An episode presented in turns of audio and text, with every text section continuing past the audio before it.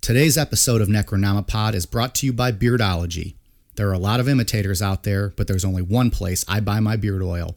Beardology beard oil nourishes your skin and won't leave you with that greasy feel. With over 17 cents available in their extensive product line, I trust my beard to Beardology. You can find Beardology at beardology.co. Use code NECRO15 to receive 15% off your purchase. Beardology.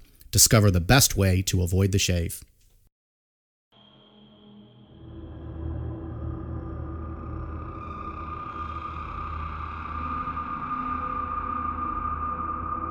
We all remember the Bronco chase, the media blitz, and something about if the glove doesn't fit, you must acquit. Today, we're going to take a look at OJ Simpson and the trial of the murders of Nicole Brown and Ron Goldman. We'll discuss how OJ went from one of the most beloved athletes of the 1970s to one of the most polarizing figures of the 1990s. We'll look at his tumultuous relationship with Nicole Brown, her brutal murder, and the trial that left America at a standstill as viewers became enthralled with every moment of the case. Today, the juice is loose. I'm Mike. I'm Ian. And I'm Dave. Think you know the whole story behind the O.J. Simpson murder trial? Stick around. For an episode this fly, you must stand by. This is Necronomipod.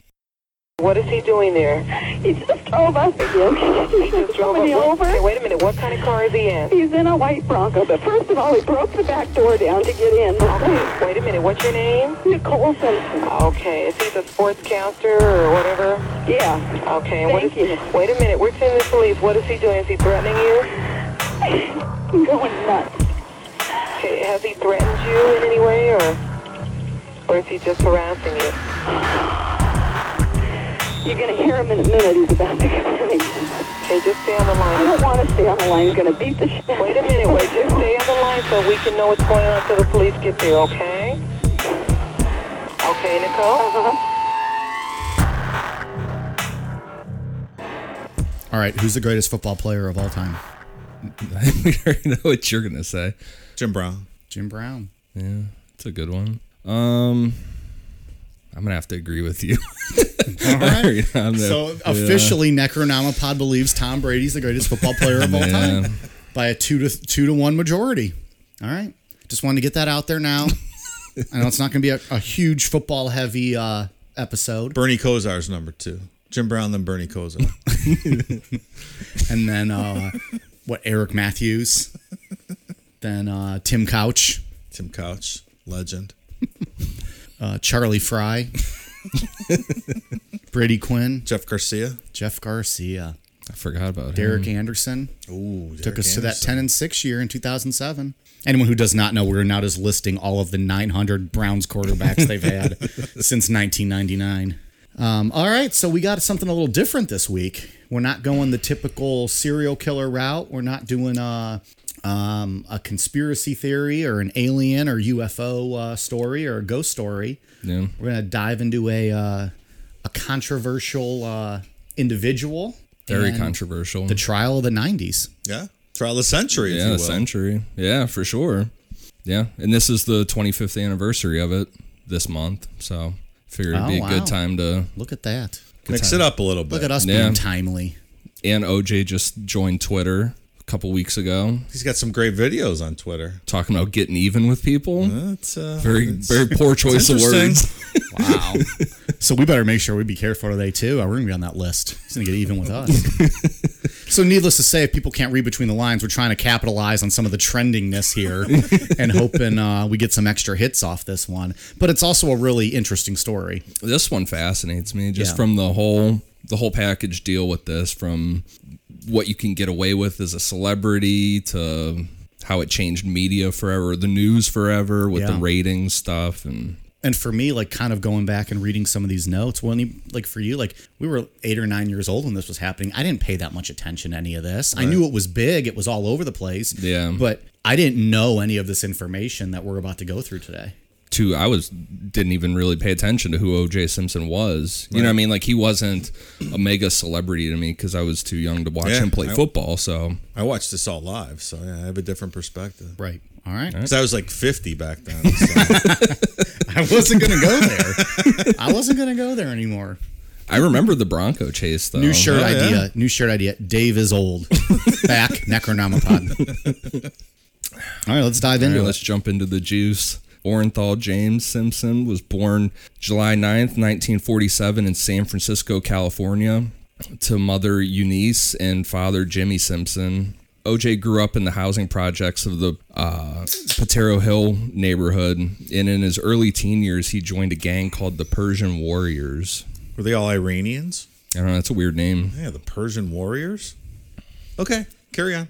the, uh, during this time, OJ was arrested multiple times. And after the third time he was arrested, he met Willie Mays, who encouraged him to stay out of trouble and, and focus on sports. And he said that that changed his whole life as, as far as getting out of, you know, not getting in trouble and shit like that.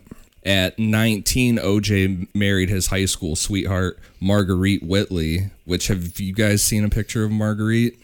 I am no. Mm, I have not. She is a, a very uh, very attractive woman. Really? Yeah. Interesting. Very attractive woman. All right. Good for OJ. Yeah. like today, you mean, or back then? Back then. I Okay. don't know what she looks like today, but she's a looker, man. Nice. They had three kids together, Arnell, Jason, and Aaron. In 1979, at two years old, Aaron accidentally drowned in the family swimming pool. Oh, yeah, I never knew that. Yeah. That's Sad. terrible. OJ attended USC where he played football as a running back and won the Heisman Trof- Trophy in 1968. He was the number one pick in the 1969 NFL Draft by the Buffalo Bills, and he played with the Bills through uh, from 1969 to 1977, and then he went to San- the San Francisco 49ers from 78 to 79. I guess one of the things that was surprising to me was maybe it's not. I just, just I don't know. It was only. well, It seemed like a short NFL career. 10 No? years? Like ten years? Is that?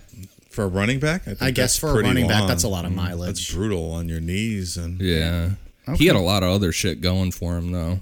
yeah, like he got into the movies and everything even while he was still playing football, like really early on. Right. And business stuff. Yeah, like he had endorsements, but uh, right out of the right out of college before he even signed his uh, football contract with the Bills. Yeah. So he was making bank. Is he one of the first athletes to have that?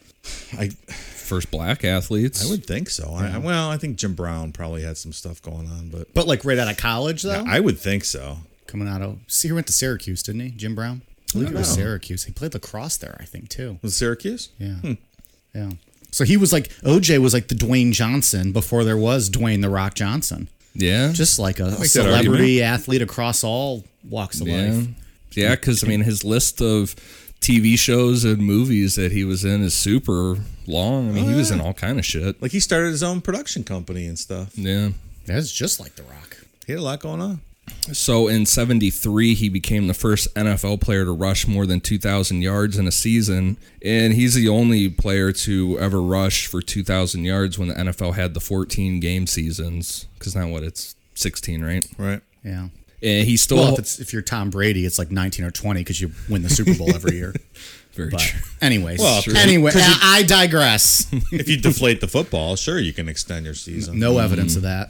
What was the other one? They were spying, Spygate. Yes, uh, signal stealing. Tom Yeah. Brady did not spy. Uh-huh. I believe there were coaches or scouts who were actually busted for that one, though. Cheaters never win and winners never cheat. Well, if they cheated, they win a lot. a lot.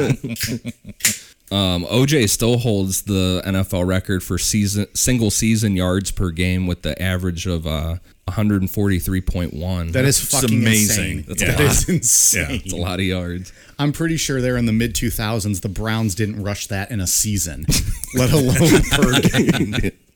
The offensive line was called the Electric Company, right?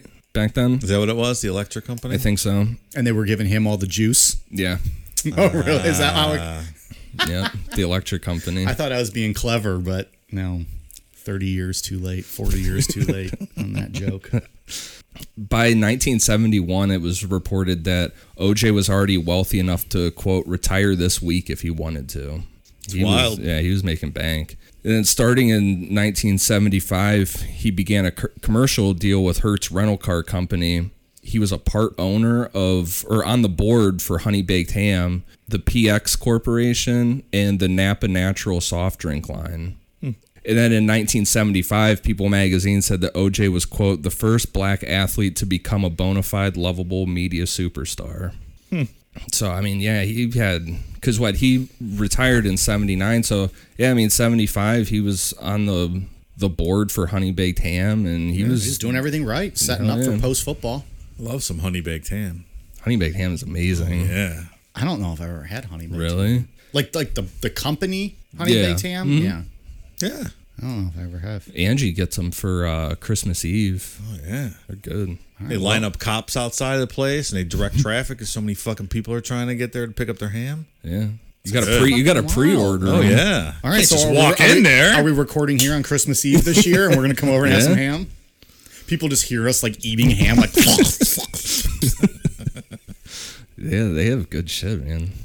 So and like we were talking that he did movies after he retired in 79, he focused mainly on the movies and TV and commentating in the NFL, which from what I was looking at, he sucked as a NFL commentator. Hmm. He was real bad. was he like the color guy? I'm trying to remember. Did he do Monday Night Football or did he do Sunday games? He did I th- believe it was Monday night football. Oh, Well, I would imagine he's not doing play by play. I mean, that's usually they save that for like the, the Yeah, he professional wouldn't do broadcasters. play-by-play, yeah. Usually, when they bring in the athletes, they do like the the color analysts. Or is he like the third guy, like the, the Dennis Miller jackass that they that they bring in? Even those are still, I think, considered color guys, though. No, Yeah, I like they just they suppose. sprinkle like the Yeah. salt and pepper on Yeah. whatever. Yeah, I can't remember who was talking How dare about you make it. fun of Dennis Miller? Oh, he's such a jack off. Continue. Yeah, I can't remember who was talking about it, but they were saying that he sucked, and then they were playing like some clips examples, and it was bad. That's not. I mean, that's that's something different. Like Yeah, that would be difficult to do. It's not for everyone. No, of course not. Was he doing Monday Night Football? Or we I, don't. I believe yeah. it was Monday night. Yeah, but most notably, OJ had a part in the TV series Roots, and then he was one of the lead roles in the Naked Gun movie series. Yeah. So Roots was um like I remember OJ from as a kid in the trial and everything. But Right. then I saw like when I got into high school and I got really into like history and I started watching like like African American history is one of my favorite things to study. And I watched Roots and that was when I like got re-exposed to OJ. Um just because I loved the whole Roots franchise. And Yeah. he wasn't he wasn't in it very much. It was pretty quick role. Wasn't he I he can't was- even think of who he was. he was in Kunta Roots. Kinte's dad in the beginning when he's still in Africa before he gets um, Oh, okay. kidnapped. Okay. Yeah. So, but I think I think OJ is only in like the first episode. It was like a six part series, I think, like two hours long each. Yeah, it or was all something. It week. was- um, I remember watching it in, in the seventies. yeah, I bought the box set of it because I really enjoyed it, and I mean, it's just it's terrifying, but it's it's very um enlightening. Yeah. And uh but I think OJ's in like the first half hour of it Okay. and plays Kunta's dad. we watched it in school. I think it was in sixth or seventh grade. Mm-hmm. I was in we high school watched when we it. watched it. Yeah. Oh, you guys didn't watch it live on the air in the seventies like I did. I was like eight years from being born. I do remember that. Didn't that air like in the winter of like 78? I think it was seventy eight. Well, but he would have still been playing though. I guess he could have been he was acting, doing though. movies while he So- was in a Towering Inferno. and all Because I those movies. remember my um, history teacher at the time had said that it was when that. That blizzard hit. In I remember the blizzard, yeah. and everyone it was snowed in, so it inflated the ratings for everything. Hmm. Um, for Roots, when it wa- aired that same year, that February, the Daytona 500 uh, had their biggest ratings ever. It was, and it was the first like flag to flag. They aired the entire race on national television, and Okay. it got huge ratings. Again, people were snowed in; they had nothing else to Right. do.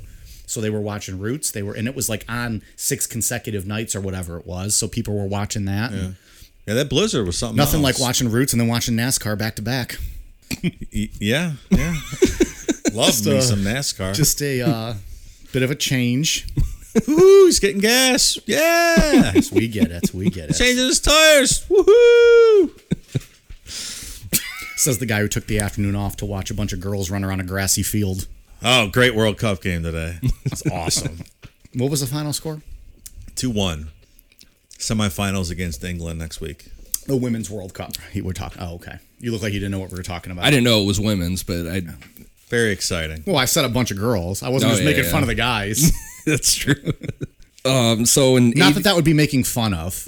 I'd be complimented to be called a girl. I didn't want to sound sexist there. That sounded sexist. Save me, please, Ian. It's Just gonna be go a fucking five-hour episode tonight. start talking, Ian. So in and then uh, in 1983, OJ was inducted into the College Football Hall of Fame, and then in '85 he was inducted into the Pro Football Hall of Fame, which I didn't know they had a college Hall of Fame. Yeah. Uh, during this time, OJ moved to the Brentwood neighborhood on Rockingham in LA, and he, the house that he had bought was uh, six hundred and fifty thousand dollars at the time, which now that house is valued at four million.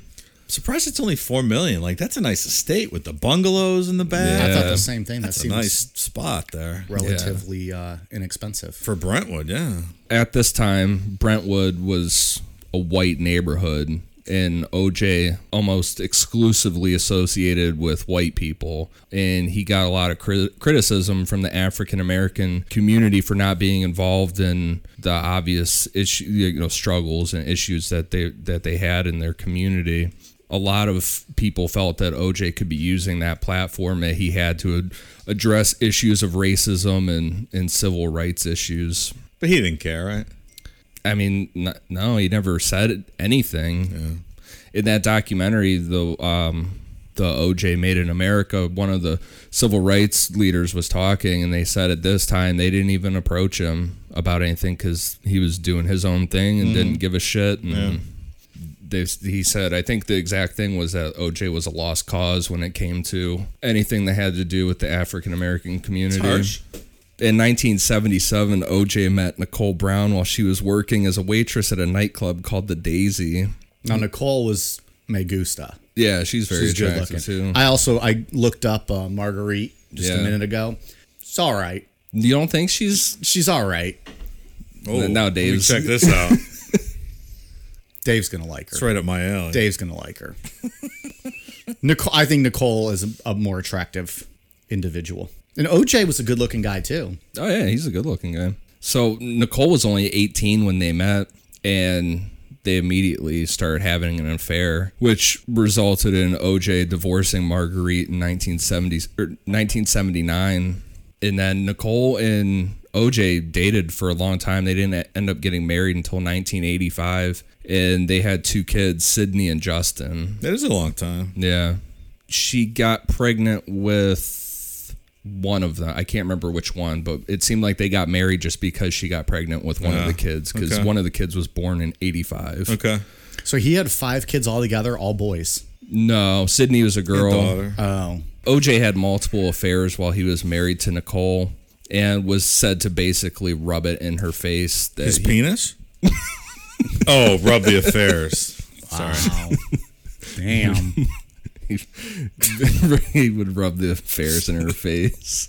He even blamed one of the affairs on the fact that Nicole got too fat while she was pregnant. And that dick. Hmm. Yeah, that's a that's a shitty ass fucking thing to Get her knocked up and say, "Oh, now you're too fat. I'm gonna go fuck this Yeah. other girl." and their their marriage was just plagued with uh with domestic violence. And this was something I didn't realize. I didn't know that. Yeah. About the story that he had allegedly been aggressive with her so many times. A lot. Yeah. Which we're about to get into. So Were there any records of him beating his first wife? there's talk of it. There I don't I didn't find anything that was like any actual like um Evidence. police reports or Okay. anything like that. he was also playing football then too. I wonder if that kind of was like a Get the aggression outlet out. for him. Not that it's an excuse, but Sure. maybe he didn't. You know, he was in his mind. He was missing that outlet for his rage or his aggression. Hmm. I don't know. I know. I mean, he always had multiple affairs with both of them. You know, Nicole just. I'm just talking about the physical. yeah, oh, yeah, aggression, yeah, Nicole had a safety deposit box that OJ didn't know about, where she kept um, Polaroid photos of her face and detailed journal entries after every incident. And she had called the police on OJ multiple times throughout their marriage. And on one of the 911 calls, she's quoted as saying that the police had been there eight times and had never done anything.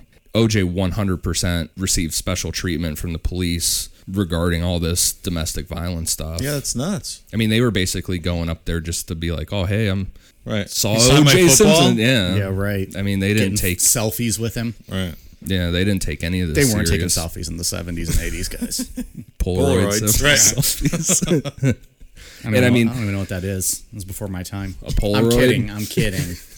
the Polaroid pictures of her are rough too. I mean, she's the all ones that she took and kept. she's Which all, good for her for ta keeping all that. she's all beat up in, in those pictures. On January 1st, 1989, a 911 call was placed from the Rockingham house, and you can hear Nicole being beaten by OJ in the background.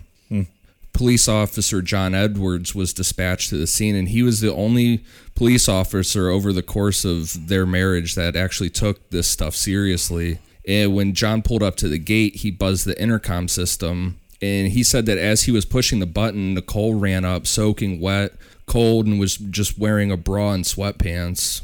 And so, in in her journal thing, she talked about like OJ was like dragging her around outside and shit. He said that she hugged him and started yelling that he's quote he's going to kill me. John Edwards noticed that her face had already started to swell up and had visible red marks from being hit.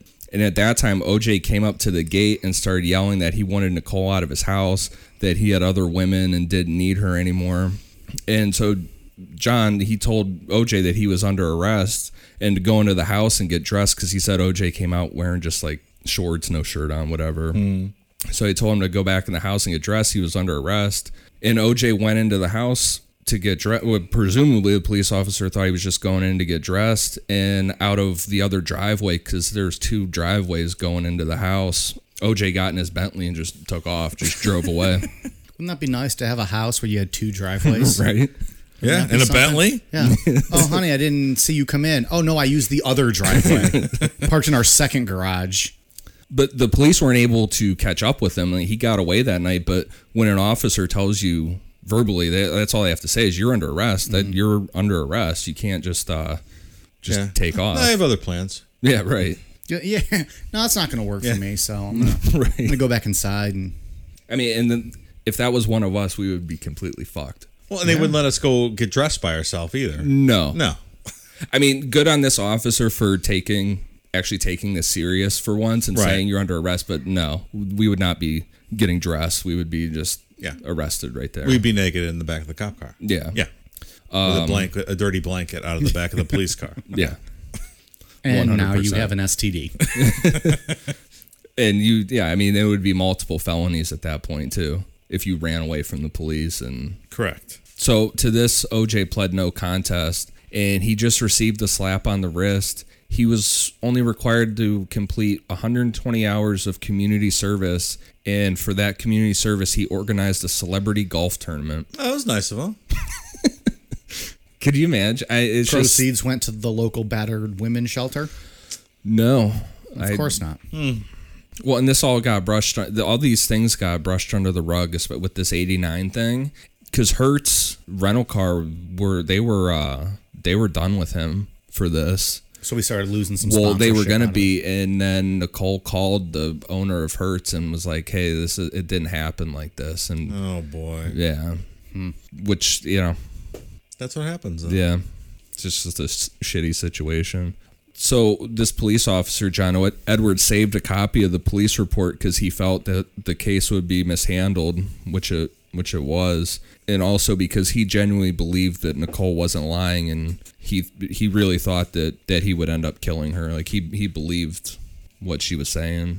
Nicole, you know, shit kept happening, and Nicole decided that she was going to leave OJ because of the the abuse, and it was decided that o, or that Nicole would get her own place, and they would potentially try to work things out, but she just wanted her own space and and whatever. And it was weird. that She had a uh, a friend of theirs was a real estate agent, and they had to like really sell it to OJ, like that she was allowed to leave. Like, it was really, uh, like he wasn't okay with her being allowed to. Like he didn't think No. she was yeah, allowed to leave. yeah. Jeez. while they were separated, Nicole started a romantic relationship with a restaurant owner named Key Salama Switch. This is my favorite name of the whole story. It sounds like a James Bond villain. no, Mr. Bond, I expect you to die. and OJ obviously was not not okay with this when he found out about oh, it. he wasn't. Nicole opened up to Keith about the physical abuse and, and shared some of the journal entries with him that she had been keeping in the safety deposit box. And the journals detailed her being beaten for hours while she was trying to crawl to the door to get out and being locked in a closet for hours at a time, not being allowed out. It's Yeah, that's brutal. really rough stuff. Yeah, it started to become evident to Nicole and Keith that uh, that OJ was stalking them. Like he would show up at at clubs they were at and restaurants and shit. There was the one of the stories was that they went to a club. OJ showed up, so they're like, all right, let's just go back to. Nicole's like, let's go back to my house, whatever. And then they ended up having sex that night. And the next morning, OJ came over all pissed off, busted in, and was screaming at her and shit. And he was looking through the windows and saw them having sex. Perv likes it. Likes watching. Take it, Nicole. That's terrifying. Yeah. Also, close your fucking blinds too. Like that's just weird. that's it's a, it's a If it's- valid point. If it's Yeah. nighttime at my house, all of my blinds are closed. Like They you're not are? gonna be able to just look in. Are there people on the deck standing there? Like you would see them if you opened them? Maybe, but guess what? I'm not opening them, so I'm not gonna worry about it. Yeah. I can, yeah. You need to close. Because in the story, too, they, that Keith guy says that they were, uh, they were banging in the living room. And that's how he was able to see him. So it's like, yeah, you got to close the windows, man. Yeah, I'd be scared, man. OJ? that would be terrifying. You fuck your shit up. You're banging OJ's wife. I mean, but at the same time, like you're not. Well, nope. Go on.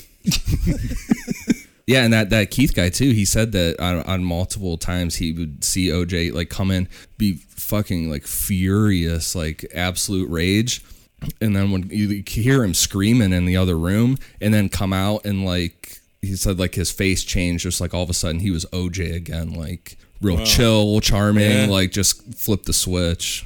it's wild. Yeah. Nicole wasn't exclusively dating Keith. She was also seeing a guy named Marcus Allen, who was a young running back from USC who was drafted uh, into the NFL by the Kansas City Chiefs. OJ and Marcus were very close and kind of like OJ was like his mentor Yeah. kind of thing. Uh, Marcus Allen denies this. so- yeah, he denies this. In He denies the, that they ever dated. Yes. Yeah, he says that he didn't. I and- remember Marcus Allen. yeah, he said in the the one in the legal um in the civil suit in the deposition he says that he didn't, but Yeah. OJ's agent and other people say that he did. I was gonna ask where it came from. Yeah, OJ's, OJ's agent. yeah. So according to um OJ's manager, when OJ found out about Marcus and Nicole, I mean obviously he was furious about it. Nicole at that time Nicole cut things off with Keith and Marcus and attempted to fix things with OJ and she said it was for the sake of of their kids but she still kept her own house and wanted to take things slow A couple years later, Keith's like, woo! dodged a bullet on that one. Dodged a bullet. On October 25th, 1993, the last 911 call was made by Nicole regarding OJ. In this call, she details that OJ broke down their back door or her back door and she needed the police out there immediately. The 911 operator asks Nicole to stay on the line, to which Nicole says that she doesn't want to because, quote, he's going to beat the shit out of me. And then OJ can be heard in the background screaming about um, shit that Nicole did with Keith, like sexual stuff that Nicole did with that Keith guy. Like, what? Oh, you, you've never. I'm trying to remember. I, I mean, He's- I've listened to this before. Like, what was he saying? It's hard something to hear in the background, yeah, isn't it? It's it's like along the lines of uh, you didn't care about the kids when you were sucking Keith's dick, and Oh, right. and he's talking about himself in the third person. He's like, OJ worked so hard for all this shit. So he and- was the Rock before the Rock was the Rock. Oh yeah, he's talking in third person throughout that whole thing, screaming like saying OJ did this, worked for this family, and yeah, So uh, uh, Nicole and this dude didn't do anything fun. Like I was hoping, like he'd be yelling about like a flying squirrel or something like that, and it was not happening here. who? No, with with OJ yelling in the background, like you were saying, that you was just yelling about sucking dick. What's a Uh, flying squirrel? flying squirrel. So it's, it's not actually that sexual at all. It's when you knock on someone's door, and so then, but then you're naked and you do a handstand in their door frame, so that when they open the door, it's just your cock and balls upside down in their face. you never heard of that? A flying squirrel? I've not heard of a flying squirrel. I thought you were talking about a legitimate flying squirrel. I'm like, where the hell did that come? No, no. It's we. we Have you ever done this? I have not, but I've seen them done many a time back in college. It's hilarious.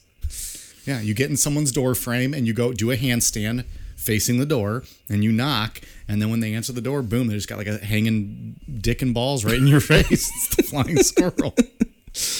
All right.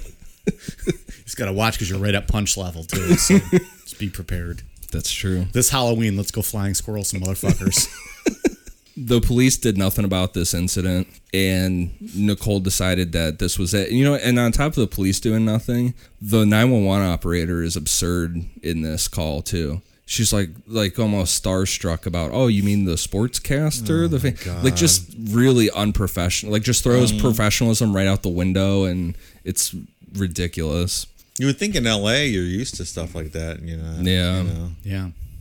but she decided she was 100% done with him. And with the divorce being final, OJ's manager believes that Nicole started seeing Marcus Allen again. He says that OJ threatened that if he found out she was dating Marcus again, he would kill her. So that's that's from OJ's manager and that guy has come out about stuff that makes him look like a piece of shit. So The I- manager? Hmm. yeah, so with regarding this whole thing, so I don't see any reason why he would lie about Okay. about it. So on June 13th, 1994, at 12:10 a.m., the bodies of Nicole Brown and Ron Goldman were discovered murdered outside Nicole's Bundy Drive condo. So this is like nine months after that last 911 call, then. Yeah. Right? That was October 93. Yeah, Now we're looking at June 94. right. And su- according to his manager and some other friends, and I can't remember the names of people, but mainly his manager that she was dating Marcus Allen this Okay. at- throughout this time.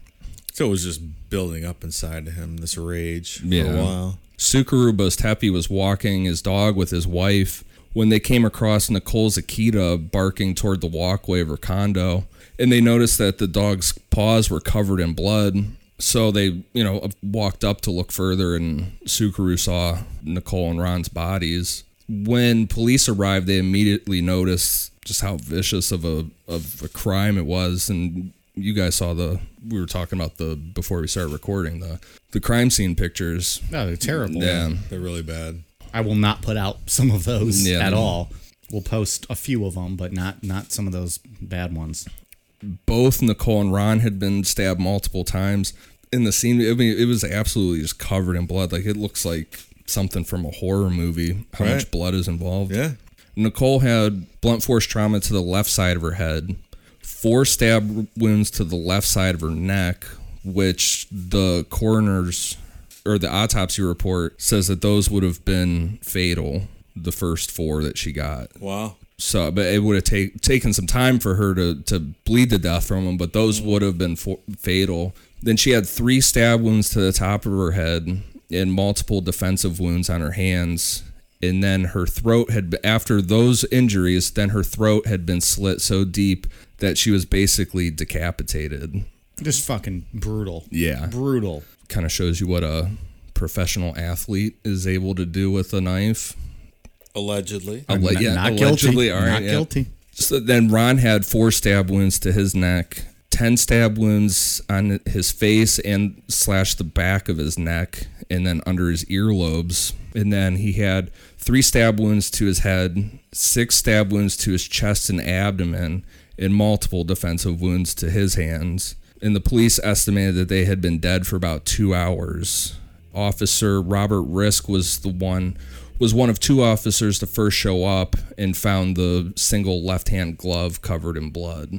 What a hell of a scene to Yeah. walk up to. Or to be that guy walking his dog and sees Nicole's dog covered in blood. Right. And then you go explore and you find that. Well, and and I and I Oh, didn't it's put it chilling. in, didn't put it in the outline either. But Ron Goldman was a black belt in karate, and he's 20 years younger than OJ. So it was described as a hell of a fight that was going on here because not all of his stat, not all of the wounds were like full in stabs. Some of them were slashing. Well, so and that was- whoever was, fighting with him was stabbing and slashing. And that at was him. part of the defense, right? That OJ was older. This guy was young. He would have defended himself better. right. Yeah. How old was OJ at this time? He was born, this was 94, right? And he was born in 47. What's the math on that? 47? Okay. 47. So if if it were him and he was a uh, uh, a hell of an athlete, he'd still be in pretty good shape. Hell but then yeah. again, as a running back too, you're you're getting broken down and beat up pretty t- good as well. Yeah, I mean, in a little bit here, we'll get into like the the theory Yeah, of, yeah, we're of how jumping this ahead. of how this uh So we talk about the photos. Do you think they should should have released those photos? Like, do you think crime scene photos like that should be released to the public? I mean, I don't No. really have any problem. I don't either. I don't. I don't know. I like if, that that's your was if that, family, if that yeah, was that- my family. It, wa- I Those don't, don't want need that to be out. released. yeah, I mean, I don't really have an issue with it. Uh, What's crazy is of all the stuff we've discussed this entire show, I've never really been turned off by anything I've ever seen until I saw these. Yeah, and I maybe because it's more modern day and everything else we've kind of discussed, like serial killers have been more um, earlier, I guess. yeah. These ones were just like like I felt guilty looking at these photos. And if you want to see them, you can just Google them. We're not. I'll post a few, but we're not going to post the, Yeah. the, the the graphic, the real bad ones. Um, but they're all out there, and I don't know. I I don't like looking at them. I don't either. I don't. It's not necessary to release those. I yeah. I don't know how you like if I am if you're the family member, just knowing those are out there and seeing that Yeah. is terrible. and I mean that's the thing about this case is it's got all this celebrity around it, and then we'll get later, you know, with bring up Jay Leno's stupid shit. Like there's a lot of stupidity involved in this thing, but Just mocking the trial. Oh, and- yeah, and everything. But the the brutalness of these of the two murders is is- terrible. Is, It's outrageous. lost, yeah. yeah. I mean it's uh, is it the dancing Edos? Is that what you're talking about? Yeah. but I mean I've looked at Dahmer's Polaroids that are out there, the few that have been that have leaked out and and different things, but yeah, these are bad. Yeah. bad, bad. Like this is like going. when you to, see a lot of those photos and they look old, like the photos, because the They're not technology relatable. wasn't there. And it's- Yeah. these photos look like photos from the 90s. Yeah. You know, we all have photos of ourselves in the 90s. Yeah. And so it's just, it's, yeah, it's relatable and it just hits home and it's like, I don't, it's uncomfortable. yeah, just a brutal, brutal crime. So when it was realized that Nicole was the ex-wife of OJ, it was suggested that Mark Furman, along with three other officers, go to notify OJ. Since Mark knew where OJ lived because he had been to his house for for some of those domestic violence calls. So no one was answering the intercom at the gate at OJ's house at the um, the Rockingham house. So Mark Furman walked to the other gate where the um, the other driveway was and saw a white Ford Bronco parked nearby. The driver's side door of the car had blood on it. That gave them enough probable cause to check on the welfare of OJ because they're thinking, okay, his ex his ex wife is just almost had her head cut off and now There's Uh, blood on his yeah. car, Yeah. so Furman jumped the gate to let the other officers in, and they knocked on the front door, got no response. So they walked around to the back to a section of bungalows and knocked on the first one, which was Cato Kalin's. Cato Kalin was a live in friend of Nicole and OJ who lived there rent free, and he was more of a friend of Nicole than OJ, Yeah. but he just still lived there, which he. He's the goofiest fucking person. I, I just watched that FX series, and the guy that played Kato Kalin was just ridiculous. It was like Bill, someone in Bill and Ted. Dude, It's Yeah. like totally awesome. That's Pretty much what It's Cato, terrible. but that's what he's like, right? Whoa, dude. Yeah. Didn't we talk about that already? There's a new Bill and Ted coming out. There we is talked a, bi- about a that. new Bill and Ted. Didn't we coming talk out. about that a- like a week ago I or think- something? yeah. Because we were on our Keanu Reeves kick. Can't wait. Yeah, Those Kato- movies are great. Sorry. Kato Kalin is he's like just this ditzy fucking LA kind of guy. It's what he you know Just living in the bungalow, free in Just Brentwood. Sounds chilling. pretty sweet. pretty, pretty, pretty good. so they told Cato why why they were there, and Cato told him that OJ had flown out to uh, to Chicago and he wasn't home. Cato then told Mark Furman that uh, that before OJ left, he heard three large bangs from outside his bungalow, from the back of his bungalow that made the pictures on his wall shake. Did you see pictures from inside his bungalow too? I mean, it's a pretty fucking sweet place to be living it's for great. free. Yeah. So Mark Furman went out to the back of the bungalow where uh, where Cato said he heard the bangs and found a right hand glove that was covered in blood and matched the left hand one from the crimes from the crime scene. It's really sloppy. Yeah. So now, Whoever left it there, I mean. Yeah. Or did Mark just take it from the crime scene and put it there? Uh huh. That's p- possible. well, Not really. It is possible. No, it's not. It is very much possible. when police got a hold of OJ in Chicago to notify him of Nicole's death, they were immediately, I mean, obviously they have the glove, which is a huge red flag, but they were very suspicious by the fact that he didn't ask them how she died, which that's a big, that's a It is huge, strange. very strange. People act weird, I guess, But in you don't traumatic know, situations, yeah. but still, that's still your first question. but you don't necessarily ask it. You don't necessarily say how. I don't know. very I think suspicious. you do. It's very suspicious. I don't know. I don't know how I would react in a situation like that to know if that's what I mean. I'm sure I would be thinking it, but I don't know if I would ask that immediately. Like if a cop called to tell you someone died, you wouldn't ask them how they died? I don't know. I Hmm. don't know. Because how it's, I mean, someone that close to you so unexpectedly. I don't know. I guess. maybe you I go get in it. shock. I Maybe you get go in it. shock. Yeah. I'm not making excuses for him. I'm just Right, saying yeah. I don't know. Yeah, if- people act strange when they're in, in traumatic s- situations. I like just think that. it's I get weird. it. I wouldn't base a whole argument on that. Yeah. On on it's that. just one piece it's, of the yeah, it's puzzle. just a red flag. Yeah. We'll call it a, a pink flag. I don't want to put call it a complete red. oh, it's a red flag, buddy.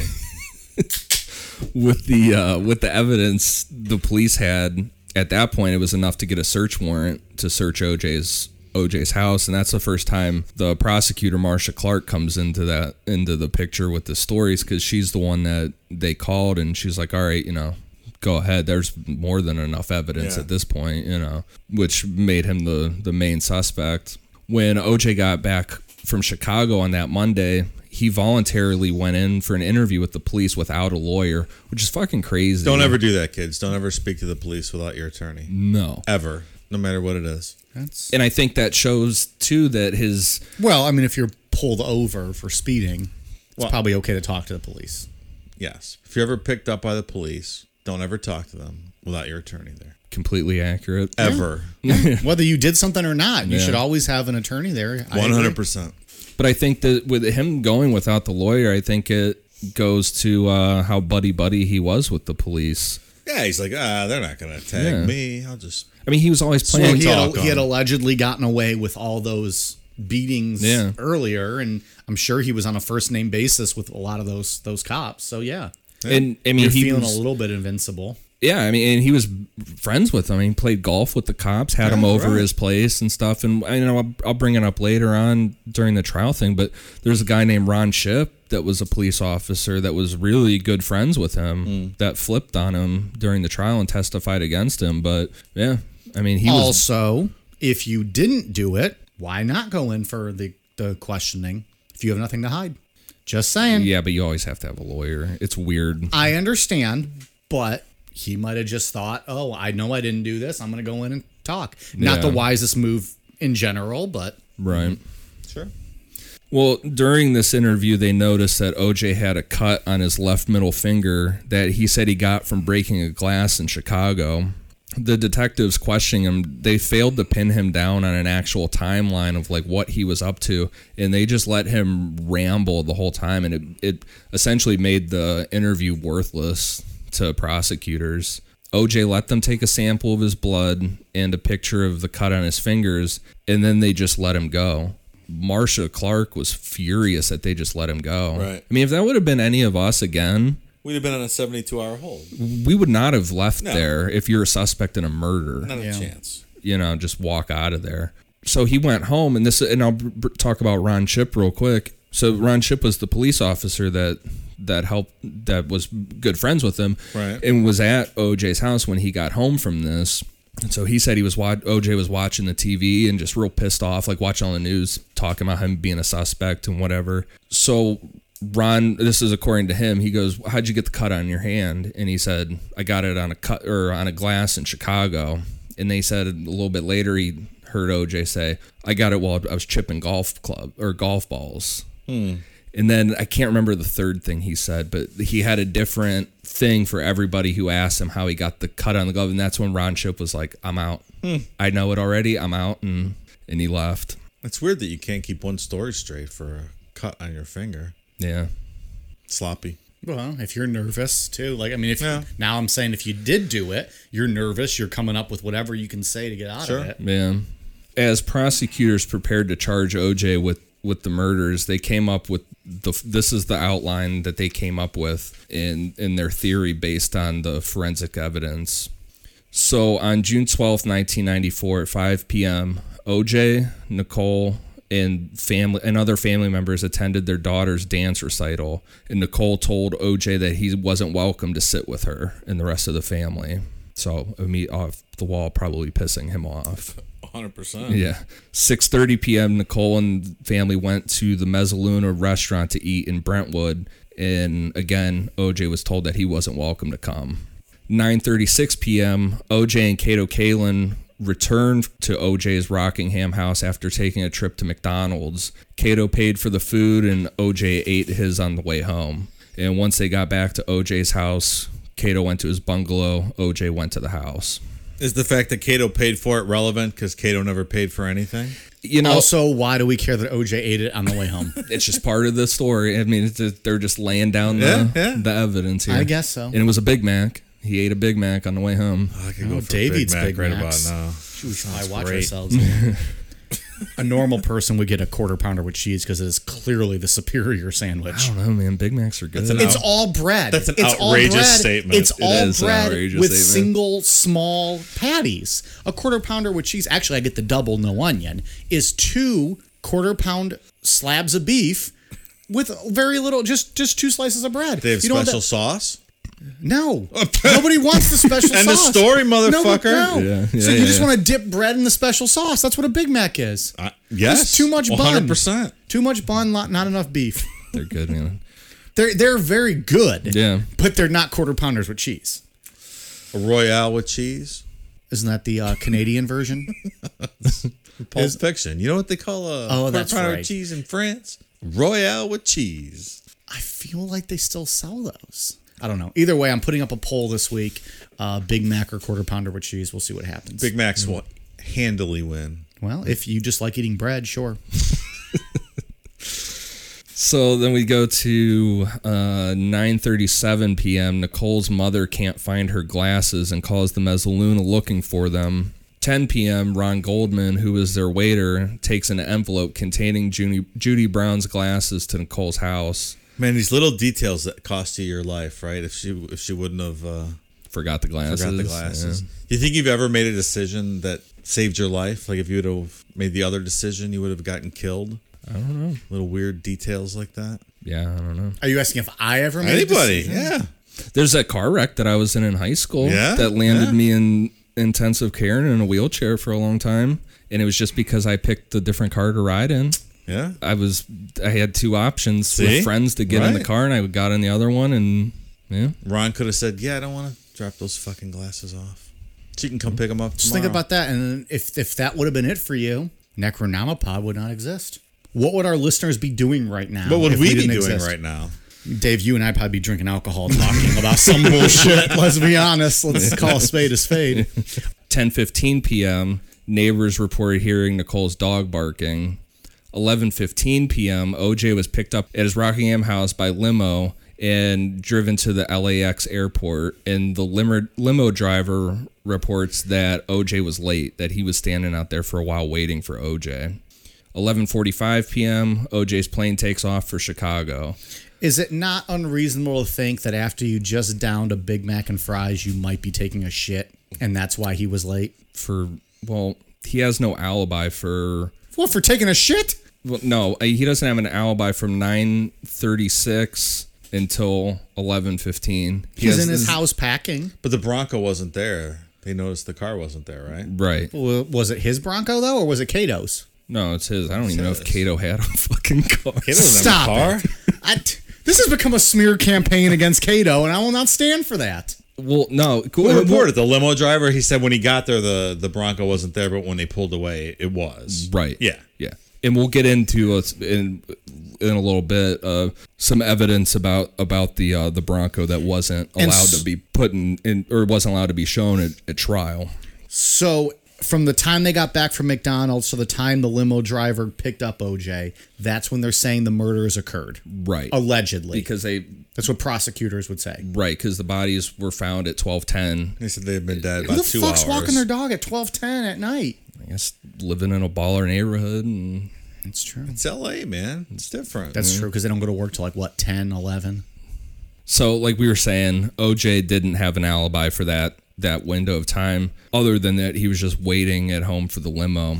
So, based on the forensics in the coroner report, the coroner's report, prosecution believes that that the murders went down like this. OJ was furious that he wasn't allowed to sit with Nicole at the dance recital or was invited to dinner with the rest of the family. After getting home from McDonald's with Kato Kalin, he tried to go- call his girlfriend he was dating at the time named Paula. She didn't answer due to issues that they were having with each other. So he was completely shut down by both Nicole and Paula and just decided that was it. Like, fuck this. You know, the, all control is lost at this point with women, you know. So Maybe just get a hooker and fucking relax. I Yeah. don't understand this. Or order the double quarter pounder with cheese and you'd be sleeping like a baby by now. So he went to OJ went to Nicole's house and confronted her in the walkway. He hit her on the left side of her head with either his hand or the butt of the knife, knocking her to the ground, and then stabbed her four times in the left side of the neck as she tried to fight him off, producing the defensive wounds on her hands. Those four stabs would have those were fatal stabs. Those would have killed Yeah, her yeah. eventually. She would have bled to death. OJ hears Ron Goldman approaching the house and hides.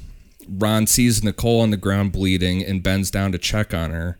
OJ comes up on Ron from behind with a knife and holds it to his throat. And they, they think that OJ taunts Rob, or no, I'm saying Rob, taunts Ron with the knife, cutting him five times on the side of his face, presumably thinking that Ron uh, was in a romantic relationship with Nicole. And they said that those five were like pokes, like taunting gesture, like Yeah. poking at him, like talking shit to him. OJ cuts Ron with two quick slashing motions across his neck, but not enough to kill him. So Ron fights back, like we were saying earlier. He's a black belt. Grabbed OJ by his left uh, left arm to get free and turn around, resulting in the left-handed glove being pulled off of OJ. Then Ron is backed into the walkway with fencing to his back and to the left, and then a tree to the right, and OJ in front of him. So he's basically just completely boxed in eh, with OJ, you know, or the perpetrator, whatever, slashing at him and stabbing at him. Well, but again, you're reading the prosecution story. Right, so yeah. I was going to clarify that at the end, anyways. I mean, this is their story of what happened. Right. So So Ron suffered multiple stab wounds, but ultimately gets stabbed in the left side of his abdomen, se- severing his abdominal artery, causing him to fall and bleed to death within about. They said it would take about a minute to two minutes to to just that you, you just fill up with blood and, and bleed out from them. You can see that in the crime scene photos too. His left leg is just completely soaked in blood. OJ then goes back to Nicole, picks her head up by the back of her hair and slits her throat, severing everything in her neck and causing almost an almost inch deep cut into one of her at- vertebrae. at this point, she's up dead. Or Pretty about close to dead. it, yeah. And now he's just going back to just be a, the the the uh, alleged perpetrator of the crime was going back to be just this was like evil. a I show you. It indicates rage and a personal. You know, it's not someone just walking by and robbing somebody. They don't- It just doesn't work like that. This yeah, this is like a like a I I'll show you type thing. Yep. So OJ goes back to Ron, grabs him by the right side of his shirt, which you can see in the crime scene photos too. His his shirt's pulled up on the right side, transferring 25 hairs from his hand because he grabbed Nicole by the back of her head and transferred those 25 hairs to Ron's shirt. And then stabbed him four times deep into the side of his neck, and that's another "I'll show you" type thing, which he, I, you would assume he thought that they were dating because Ron was dead already at this point. He it Right. took him two minutes to bleed out, they said. So he goes back to him and stabs him four times in the side of the neck. It's just absolute like blind rage. You just, Yeah. you just snapped. I don't know if we talked about this later or before or whatever, but so OJ filmed like uh, um, a pilot show called Frogmen with the Navy SEALs where he received kind of, you know, Navy SEAL type training and weaponry and stuff. I just thought that was kind of interesting. I Like, knew just like a month before this happened. I knew about Frog. I didn't know that he received training. Yeah. Um, before this happened, Yeah, he did all like that. the show never aired because obviously after this, they, right? uh, the they, Navy's they like, bagged uh, it. But no, thank you. yeah, it was called Frogman and OJ training with the Navy SEALs. Huh, it's interesting. That's that's the general theory that the, the Prosecution's prosecution uh, timeline has. of what happened. And it makes Right. sense. forensics wise it does and in the time in the timeline of, of according to the times isn't even really a theory i mean that's generally what the Yeah. rundown was Yeah. and he has no alibi for that that time frame so so oj hired high profile lawyer robert shapiro who was generally just a celebrity fixer lawyer he didn't really have any uh trial experience They said he liked to cut deals. right yeah plea plea bargain guy. yeah. Robert Shapiro brought in F. Lee Bailey, who was the top of the top criminal defense lawyer. He uh, defended uh, Sam Shepard in Cleveland. It was one of his famous cases. He did the Boston Strangler, Boston too. Strangler. Yeah. Uh, he's all over the place. yeah, he's a big time lawyer.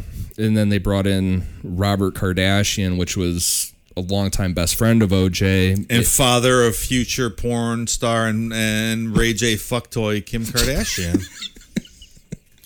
That's a very true statement. it's not, it's not, uh, it's not For wrong. as many times as we will use the term allegedly tonight, that is not allegedly. No. That is a very factual statement.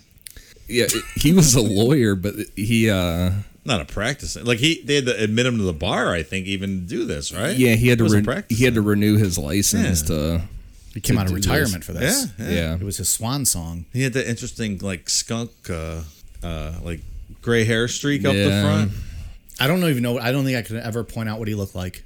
Oh, really? I don't think I've ever seen him.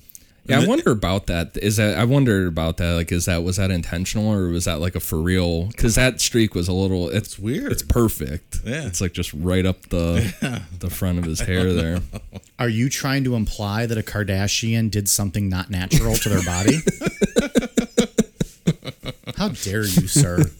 So on June seventeenth, nineteen ninety four, OJ was to be charged with with two counts of first degree murder with no bail. A deal was worked out between the prosecution and Robert Shapiro that OJ would turn himself in by eleven a.m. to avoid a quote media circus. And because they believed that OJ was potentially suicidal, best friend Al A.C. Cowlings was uh, was staying with OJ until it was time for him to turn was until it was time to turn himself in. At some point, OJ convinced AC to uh, to drive him in an attempt to flee. More than 1,000 reporters had gathered to see OJ turn himself in, and when he didn't show up at 1:50 p.m., the LAPD's chief spokesman publicly declared that OJ was a fugitive and issued an arrest warrant for AC. And they were pissed. Fuck yeah, they were mad. Did you? So, Dave, because this, I actually find this part from he- like up until like through the chase the most interesting part of the story. Mm-hmm. Do you remember watching this live then? Like, were you following this that day or not so I, much? do- I really can't remember. Like I remember watching it, but I don't remember if I watched it live or on the news later. yeah, like the like the part about him no, no showing for the warrant. Yeah, you I- probably I- watched the chase live. I don't. I I mean, we're also three hours ahead of them. So, Yeah. you know, they're saying 150 or it's already 450. You might be coming home from work. I even, you can't don't place know. that in Yeah. my memories whether I watched it live or on the news later. Okay. But the the press conference, man, they, they were Yeah, they were hot. They they were not thrilled. made them look like idiots. Yeah. At 5 p.m., Robert Kardashian read a letter to the media that was written by OJ. And in the letter, uh, OJ stated he had nothing to do with Nicole and Ron's murders. And he asked the media to leave his kids alone, which, with all this media shit, they actually did leave his kids alone, which was surprising for. Mm-hmm. Well, how old were his kids at this time? But I mean, they've even li- left his kids alone up until today. No one, they've never really bothered his As they kids. should. Good. Yeah. But the tone of the letter it really sounded like a suicide note. And then Robert Shapiro got on TV and, and urged OJ to just peacefully turn himself in. In the in the FX series, Kardashian goes into the room, goes back to the house with all of A- OJ's family. He goes and tells him that they have reason to believe he's killed himself. Like I don't know if that's real or not, but That it was wild. that um that series is based off the that book uh The Run for His Life and it's Seems pretty Who wrote accurate. that? Who wrote that? Uh, Jeffrey Tubin. yeah. he, he was just just a reporter or a He wasn't I like don't know. inside knowledge necessarily. He was a law student of Dershowitz? yeah, and Yeah. he and he uh, he's actually the reporter at the time that found, and what we'll get into later, that some of the racist stuff that Mark Furman Okay. initially who was the said police officer that that found, the, glove. Yeah. Okay. So news news helicopters were out searching for OJ on the LA highway system, and around 6:20 p.m., someone uh, driving spotted AC driving the white Bronco with OJ in the back, and called the California Highway Patrol. And so, Dave, this is some, you don't remember if you watch this live. I really don't. No. Hmm. Like I remember the trial and stuff, but I don't remember watching this live. I think I watched it on, just on the news. I don't remember. But they were all live uh, live footage, man. Oh, Every yeah. fucking network was covering it. So police officer Ruth Dixon saw the Bronco heading north on I-405. When she caught up to AC, he yelled out the window uh, to back off that OJ had a gun to his head because they were only driving like 35 miles per right. hour. Yeah, it was This is real a- Slow yeah. speed chase. So Bob Turr of KCBS TV was the first to find uh, to find OJ from a news helicopter, and then nine other helicopters joined in and were following the chase. There's a fucking uh, traffic jam up in the sky with those Yeah. helicopters. Yeah, if that was us, they would have had tack strips out and they would have lit that fucking Bronco up with machine Oh guns. yeah. Well, that's what the in the um in OJ in the Made for America doc, or Made in America documentary, Bob Turr's on there talking about it, and because he said that, I mean, he made a career out of doing that, following Yeah. the high speed chases, and he said any other person would have been taken out and got the fuck beat out of them. Exactly. Yeah. Detective Tom Lang, who had interviewed OJ about the murders on June 13th, realized that he had OJ's cell phone number and just started repeatedly calling him. So he he finally got a hold of him and pleaded with OJ to, to throw the gun out of the window for the sake of his mo- his mother and his his children. OJ apologized for not turning himself earlier in that day and responded that he was quote the only one who deserved to get hurt and was going to quote just go be with Nicole. It sounds like an innocent guy. Yeah, right. um, he asked Lang to quote just let me get to the house and said quote I need the gun for me. So it sounds like he's going to go to his house and kill himself. Yeah. I I mean, that's what you would Right, well, gather. from all initially, that. he's Yeah. yeah. Initially, he said he wanted to go to Nicole's grave, and then it switched to he just was want- she already buried at this point? Yeah, yeah, she was. Yeah, Yeah. Well, they sh- in the in the FX series they showed him stopping at the gravesite. and because yeah, he they were shocked that he showed up to her funeral or her wake. The family was Mm-hmm. was shocked that he actually showed up to it. But yeah, um, yeah, it started off with that, and then he started to say he wanted to just go home and call his mom. They wanted to talk to his mom. ABC, NBC, CBS, and CNN, because at the time CNN was the only uh, cable Yeah, cable news right. network, and all the local news outlets interrupted their broadcast to show the chase. It was watched by 95 million people, and uh, put it in comparison, 90 million watched the uh, the Super Bowl the year before. so It's nuts. yeah, it's a fuck ton of people. And Dave was not one of them, apparently. I just I, I can't place it as and you know like there's certain things you remember No, where I you understand. were when you happened. pro- you but- very well could have watched it. You just don't. yeah, I remember. just don't remember. I don't know. I might have had honestly, it something sounds more like it important going sounds on. like you didn't have much of a choice. Every fucking station Yeah. was showing it. Yeah.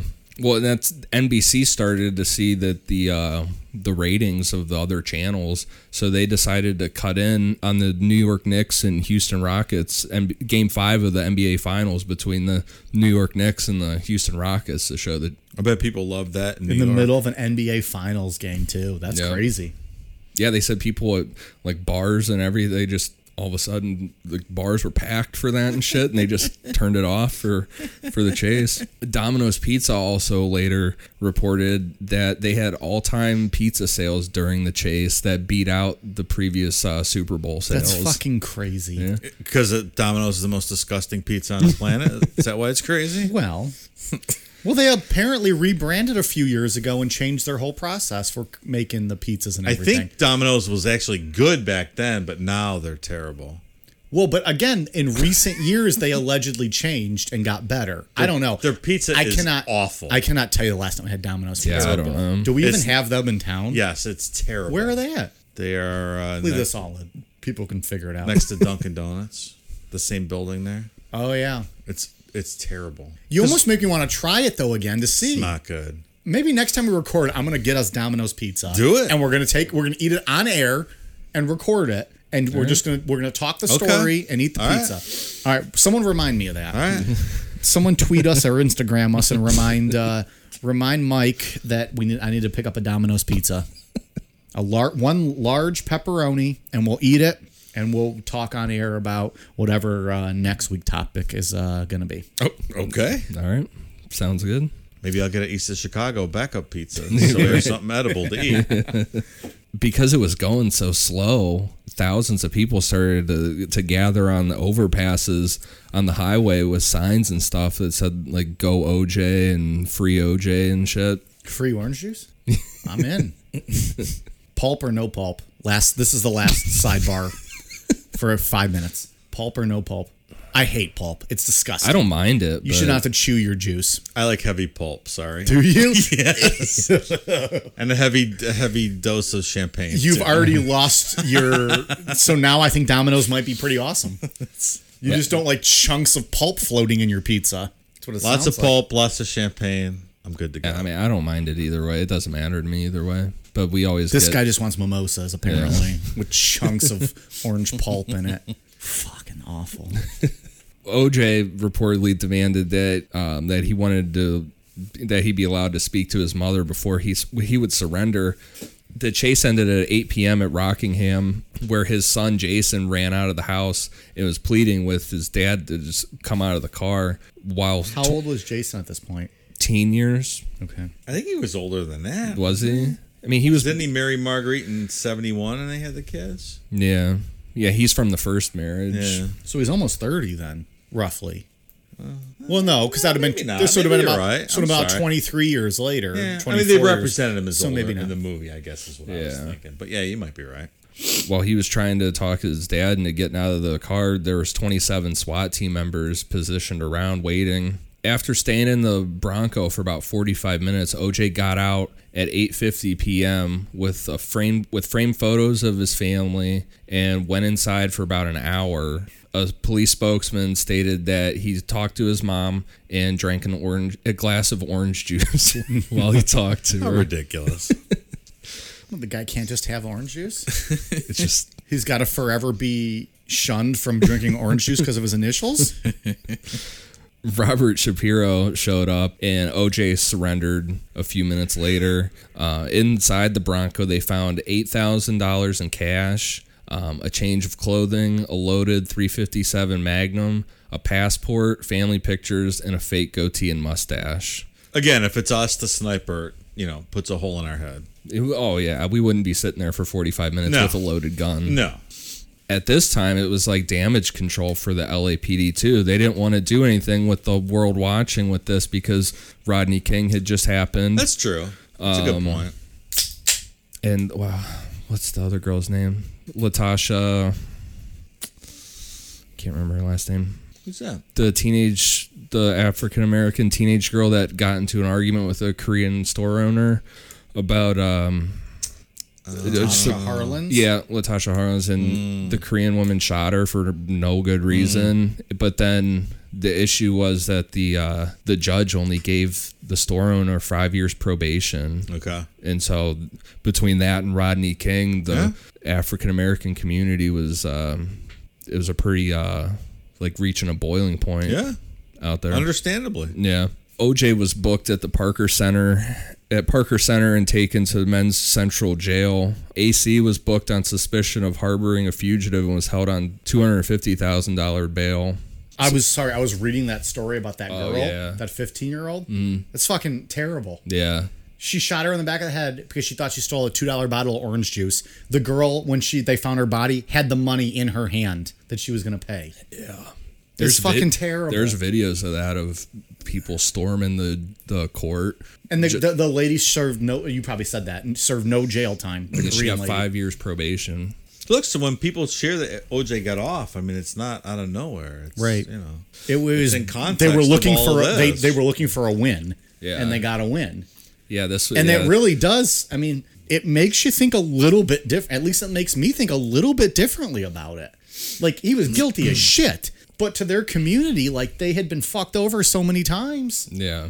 Now we know what it's like to be fucked over. You got a, a beautiful white woman brutally murdered, and nothing's going to happen about it. You had a, a gorgeous 15 year old black girl shot in the back of the head because someone thought she stole a $2 bottle of orange juice when she had the money in her hand to pay for it. Yeah. I mean, yeah. I mean, it's a I know this is probably, we're off topic still. But go- and further evidence of OJ being disconnected with the African American community as he was driven away and he saw the crowds, which many of whom were African Americans cheering him on. OJ said, "Quote: What are all these blanks doing in Brentwood?"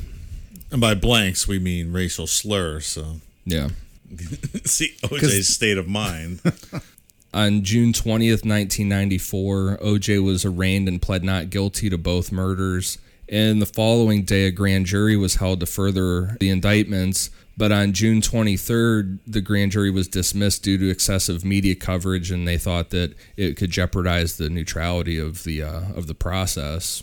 So this is where we get back to what you were saying, Dave, about the the Bronco being gone, the limo driver seeing it, Mm-hmm. right, and right, that's it. right. Yeah. So during the grand jury, uh, this woman named Jill Shively, she was a Brentwood resident, testified that she saw OJ speeding away from the area of Nicole's house on the night of the murders and told the grand jury that the Bronco had almost collided with a Nissan at the intersection of Bundy and San Vicente Boulevard. Another grand jury witness, a cutlery salesman named Jose Camacho, said that he sold OJ a 15 inch uh, German made knife that was similar to the murder or what they suspected because they never found the murder weapon, but Yeah. would, would would be similar to something that could cause the uh, the injuries that Nicole and Ron had. Uh, th- he sold this to him three weeks before the killing. The prosecution they weren't able to use this evidence against OJ because both of these witnesses sold their stories to the media. Joel Shively talked to uh, Hard Copy on TV for five thousand dollars, and Camacho sold his story to the National Enquirer for twelve thousand five hundred the Jose guy, whatever, but Jill Shively's testimony is huge. Yeah. And to not be able Yeah. to use that because she sold her story. They were is- bi- the prosecutors were big on her testimony until that happened. Yeah. Did the prosecutors not tell her, like after they spoke with her, hey, you need to keep your mouth shut about this? Yeah. Not, don't do anything stupid. she made five grand though. Prosecutor Marsha Clark said there's an interview with her talking about that. And she's like, she was a solid witness. And Mm-hmm. we had talked and told her, you know, you can't talk to anybody. And then all of a sudden, boom, she's on TV talking about, what she- copy talking about what she saw. was was that when Bill O'Reilly was on hard copy? Was he on hard copy? We'll do it live. Is that what that's from? Yeah, I think so. Inside Edition, Oh, Hard inside Copy, it's one of Is that Inside what Bill Edition. O'Reilly? I only know him from the O'Reilly Factor. Yeah. Yeah, that was. The no spin. Fuck it, we'll do it live. I love that video. Fuck it. I'll read it. We'll do it live. Fucking thing sucks.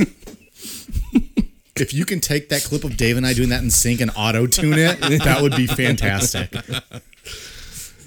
Look at our bars. Since the grand jury failed, a probable cause hearing was held on whether or not to bring OJ to trial. And on July 7th, 1994, it was determined that there was enough evidence to, to take the case to trial. OJ was arraigned a second time on July 22nd, where he pled, quote, absolutely 100% not guilty. So how does that work? Wh- How do you- I I thought the Fifth Amendment says you have to be indicted by a grand jury. How does it? How do you dismiss a grand jury? Like I don't I don't know that I, process. Uh, yeah, I don't, I don't know. know. Oh, I don't. I guess you can do a probable cause hearing. I didn't know that existed or yeah, I'm not sure. Okay, So the prosecution decided not to seek the death penalty because historically, uh, death penalty cases are are tough for juries to uh, to rule on, and since he was such a beloved celebrity, it would be hard for to put him to death. I mean, that's what that's kind of what happened in um, Casey Anthony's case you mean because she was smoking hot because they went for the death penalty. and she was innocent? I didn't know they went for the death penalty on Yeah. that. She was not innocent. they went too hard on that. That's one of big the big criticisms was that they went for death. In October of 94, Judge Lance Ito started interviewing 304 potential jurors and on November 3rd, 12 jurors were selected or 12 jurors and 12 al- alternates were were seated. The jury ended up being nine African American members, two white, and one Hispanic, with the majority being uh, African American women. The prosecution was concerned about the jury because polling and with the questionnaire showed that the African American women members held resentment due to the fact that OJ was married to a white woman, but the resentment wasn't towards OJ, it was towards Nicole.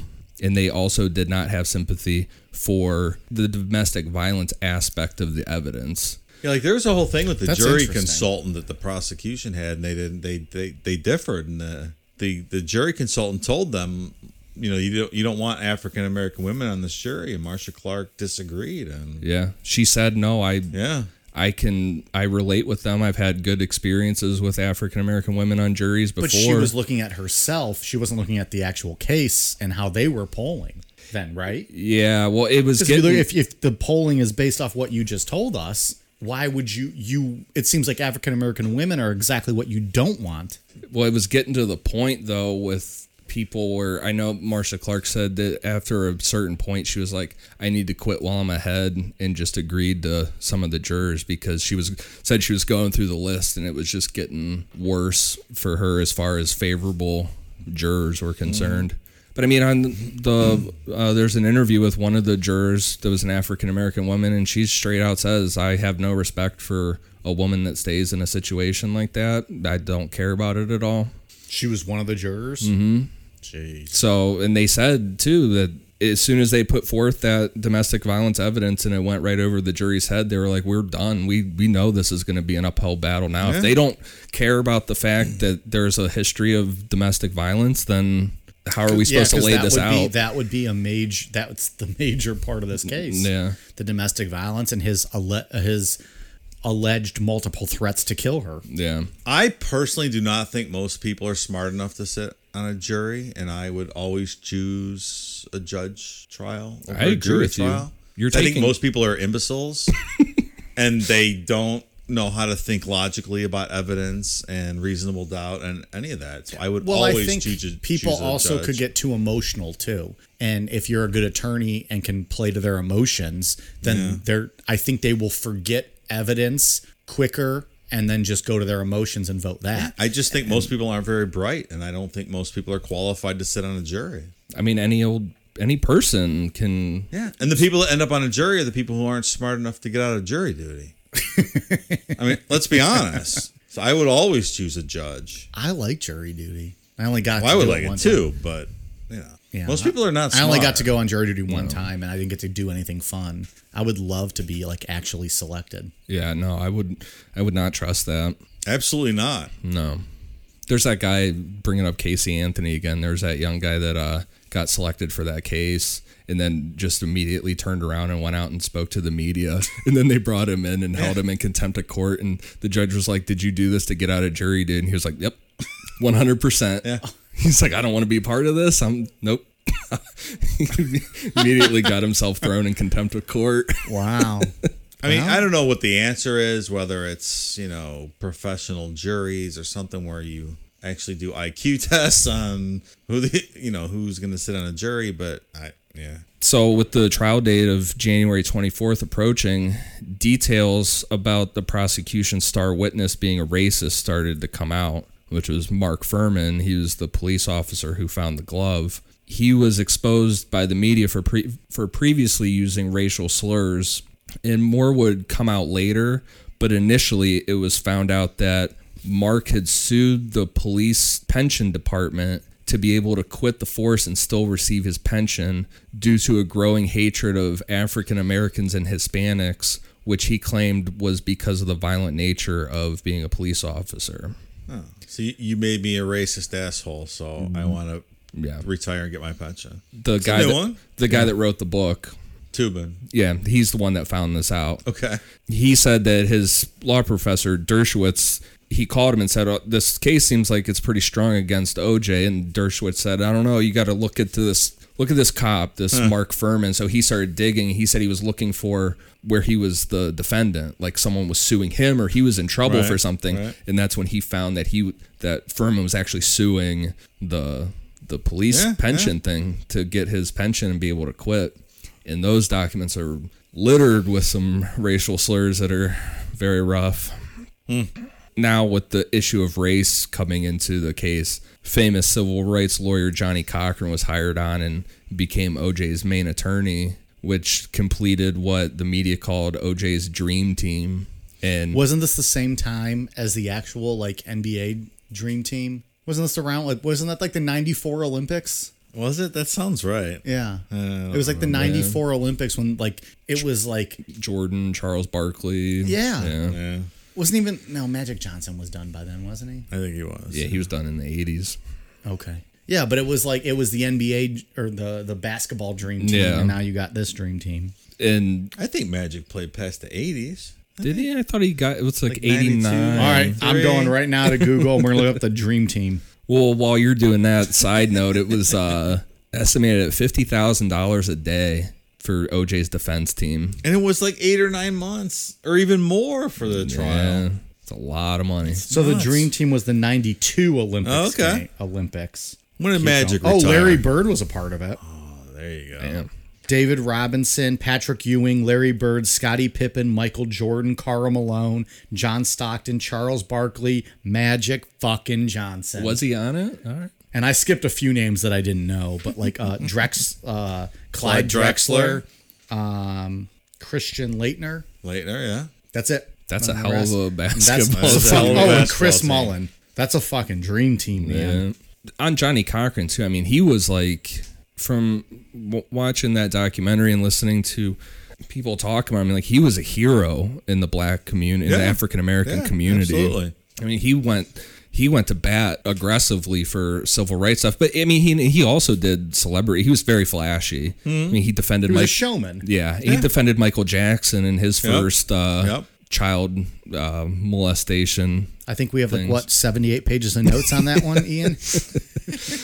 Yeah, Johnny did that one too. So I mean, he was he was all over the place. But so their theory was that because Mark Furman had was an obvious racist, that he was super pissed that OJ was married to a white woman and planted the glove at Rockingham to frame OJ. And the defense also put forth the idea that OJ couldn't have committed the murders because of his bad knees and arthritis, because like we said earlier, that Ron Goldman was a black belt in karate and was about 20 years younger than OJ. I mean, it's a smart defense. What else are you going to say? I mean, the amount of evidence is astounding in this case. Yeah. So you have to do something like that. Y- Yeah, I mean, yeah, there's no. That's the it. Thing about this is they never put forth A defense. right Yeah. an actual They just broke down the evidence and like they poked hole, holes in the prosecution. right, but That's what they usually, did. but usually you would have to put forth uh, someone else that committed the murder in a murder trial. You would you generally have to blame somebody else for it. There was nothing. I No don't other know theory. enough about the trials for that. I would just think that you would have to give the jury doubt. So poke holes as much as you could in the Yeah. evidence and just say, well, look, there's this and there's this, and just give them that reasonable doubt to vote. I mean, Nay. the amount of blood and DNA evidence in this case is Yeah. just, it's a hundred times any other case. It's, it's, there's just, Well, tons, Oh, there's tons of it. I think we're going to get into that in just here a second. So yeah, let's let's just go over everything that was provided to the jury. Um, so the DNA analysis of the blood discovered on a pair of O.J. Simpson's socks found in then they, these were found in his bedroom. The DNA on those were identified as Nicole's. The blood had DNA characteristics matched by approx- approximately only one in nine point seven billion, with odds falling to one out of twenty-one billion when compiling the results of the test done. And they did these at two separate DNA labs. And that's the thing about the IQ thing with the jurors that we were talking about earlier because they didn't understand DNA. They just didn't get it. and, and it was new. And, This well, and- this was the first.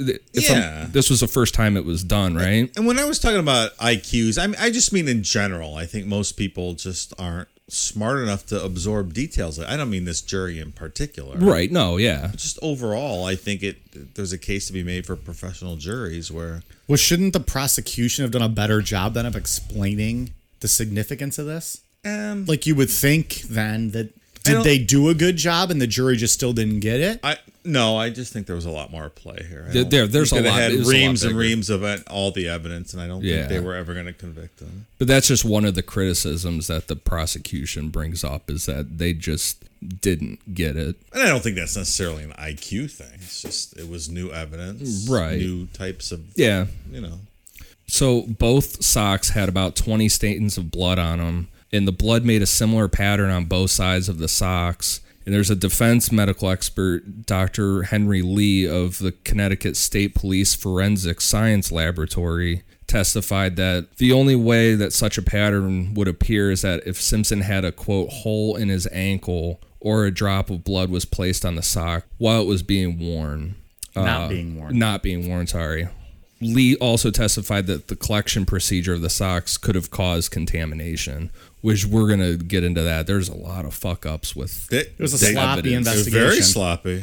the DNA analysis of blood found in, on, and near Simpson's Bronco revealed traces of OJ's, Nicole's, and Ron's blood all mixed together. Like we said earlier, there were strands of hair. There was 25 strands of hair of Nicole's hair that were found on Ron's shirt, which they suspected was from OJ grabbing the back of her head and then uh, then Ron's shirt. There were several coins found along with fresh blood drops behind uh, Nicole's condo in the area where the cars were parked that also matched their blood. DNA analysis of blood on the left hand glove found outside Nicole's home showed it was a mixture of OJ's, Nicole's, and Ron's blood. Although the glove was soaked in blood, there were no blood drops leading up to or away from the glove, and no other blood was found in the area of the glove except on the glove. The gloves contained particles of hair consistent with Ron's, and a hat contained carpet fibers consistent with fibers from OJ's Bronco. The black knit cap at the crime scene con- also contained strands of African American hair that were linked to OJ. Several strands of dark blue cotton fibers were found on Ron, and the prosecution presented a witness who said that OJ wore a similarly colored sweatsuit that night. The left hand glove found at Nicole's home and the right hand glove found at OJ's home were an exact match. Uh, they presented the, the domestic violence stuff from the 89 incident and the photos that she had in her safety deposit box with pictures of, of the beatings and stuff there were bloody shoe prints at the crime scene that basically just led I mean, the the blood evidence with this is is ridiculous like if you look at like the layout like it basically just leads It's a trail. It's an overwhelming amount of evidence. right back to Yes. his house but there's bloody shoe prints at the crime scene that were identified by FBI shoe expert William Bodzak as having been made by a pair of extremely rare and expensive Bruno Magali Molly. Molly Bruno Molly shoes Oh, bougie ass Dave over there knows what the hell that I is. just watched the fucking FX thing. Mm-hmm. Bruno Molly. No, you got a pair of Bru- Bruno Mollies in your closet, don't you? So there were only 29 pairs of this style shoe that were sold in the U.S. and the si- large size 12 matched O.J. Simpson's shoe size. In trial, O.J.'s defense attorney said that the prosecution had no proof that he had ever bought these shoes. And there were no witnesses who testified to selling O.J. the shoes, and there wasn't any receipts recovered that that proved that indicated that he had actually bought them but a freelance photographer named uh, E.J. Flammer claimed to have found a photograph he had taken of O.J. in 1993 that appeared to show him wearing these shoes at a public event, which was later published in the National Enquirer. OJ's defense team claimed that, that the photograph was doctored, but other pre 1994 photos show appear to show OJ wearing these shoes that were later discovered and published after the, the trial was concluded. OJ's DNA expert, Barry Schecht, conducted an eight day cross examination of the criminalists. Evidence collected by the LAPD criminalist Dennis Fung was criticized by the defense. He admitted to have, quote, missed a few drops of blood on the fence near the bodies on the stand, and he said that he, quote, returned several weeks later afterwards to collect them. Fung admitted that he had not used rubber gloves when collecting some of the evidence, but the blood tested had no DNA from Fung within published guidelines. So, I mean, his DNA wasn't there, Yeah. but he still didn't use gloves, Right. um, and he admitted to missing some drops of blood and then going back to take pictures of them.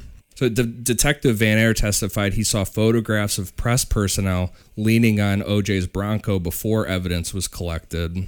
LAPD scientist Andrea Mazzola, who collected blood samples from OJ to compare with evidence at the crime scene, she was a trainee who carried a vial of OJ's blood around in her lab coat pocket for nearly a week before handing it over as an exhibit.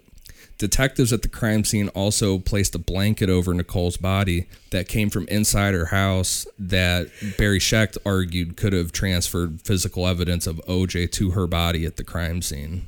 So there's overwhelming evidence, but there's also a lot of mistakes and a lot of chain of custody issues here. That, Yeah. That open them up to, to, to criticism of, of the whole process. Barry Schecht destroyed that Dennis Fung guy. Oh, during the 100%. trial. He put that dude through the ringer. Yep. And and rightfully so, to be honest. I mean, to not wear used gloves Yeah. is ridiculous. They have a trainee holding blood overnight. Oh, there's all kinds of stuff. Yep. That kind of shows about the blood being planted. If you're holding a vial of his blood, there's no in the timeline it doesn't make sense Right. because they didn't have his blood yet. Right. But It plants reasonable doubt. but yeah, I mean Yeah. it makes you think like, oh, well that doesn't make sense, you know. If they can't be trusted to perform this process, you know, the right way. Right. the defense is doing their job Absolutely. perfectly. Yeah. They're kicking the prosecution's ass. yeah. You can't be sloppy in things like this. No. So next, we're going to get into the uh, police officer Mark Furman and maybe a bit of his uh, not great background. Yeah. And uh, how that helped the defense. Right. All right, we'll be right back. We like to drink beer, a lot of it. After a long night of drinking and talking crime and conspiracies, there's nothing that wakes us up and gets us ready to start the day better than just brew coffee. With a great selection of roast levels to choose from, you're guaranteed to find one that suits your style. Small batch roasted to highlight the unique features of each coffee bean, Just Brew Coffee caters to both casual and hardcore coffee drinkers alike. Since 2010, Just Brew Coffee has worked tirelessly to perfect the roasting process and technique, which has resulted in seriously delicious, always flavorful, and never bitter tasting coffee. If you're already drinking JBC, raise your mug. If you're not, raise your standards. Check them out in social media and remember, they roast, you just brew. Check out their new online store at youjustbrew.com and up your coffee game today.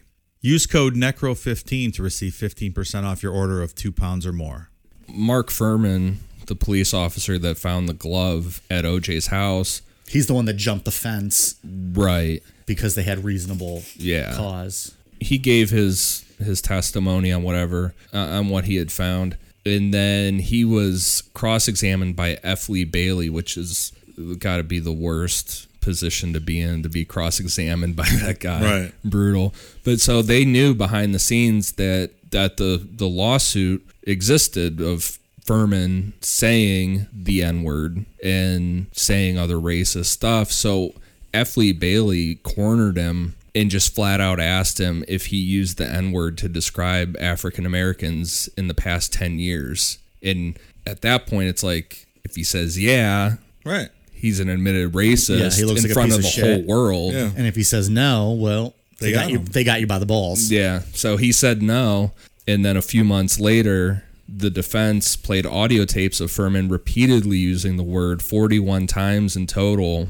And these tapes had been made between 1985 and 1994 by a young screenwriter named Laura McKinley. She interviewed Mark Furman for a screenplay that she was writing on police officers. And that's what he tries to claim like he was just acting, but it's like, no, you weren't. Yeah, You're a right. police officer. You're not an actor Right. you're an actual police officer that has the ability to put people in jail Yeah. and you're talking like that um and i mean it's really ugly That's ugly terrible.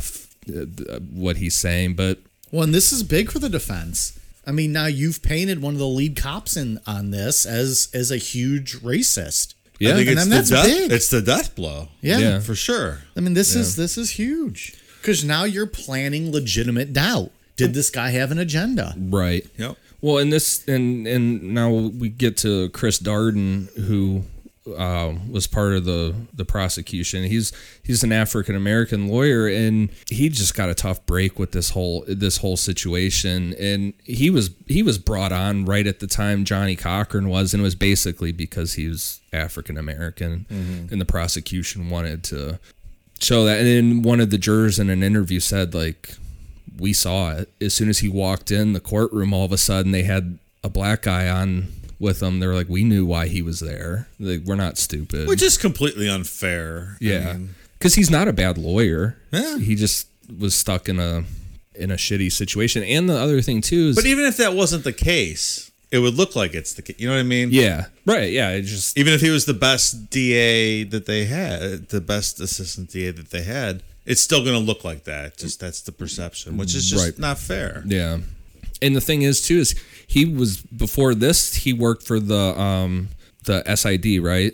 Department, which was in- Internal affairs, right? right, was a, and was investigating Right. police using excessive uh, force and stuff against minorities and i mean there's interviews of him on tv uh, him grilling the police talking about like there's one for a case where he's like the police lied everybody knows they lied like he was you know just got stuck in a shitty spot Yeah. here but so he uh, with these tapes chris darden argued that that word would completely cloud the jury's judgment that as soon as they heard that word Talking about the They- N word. Right. They would not think clearly Right.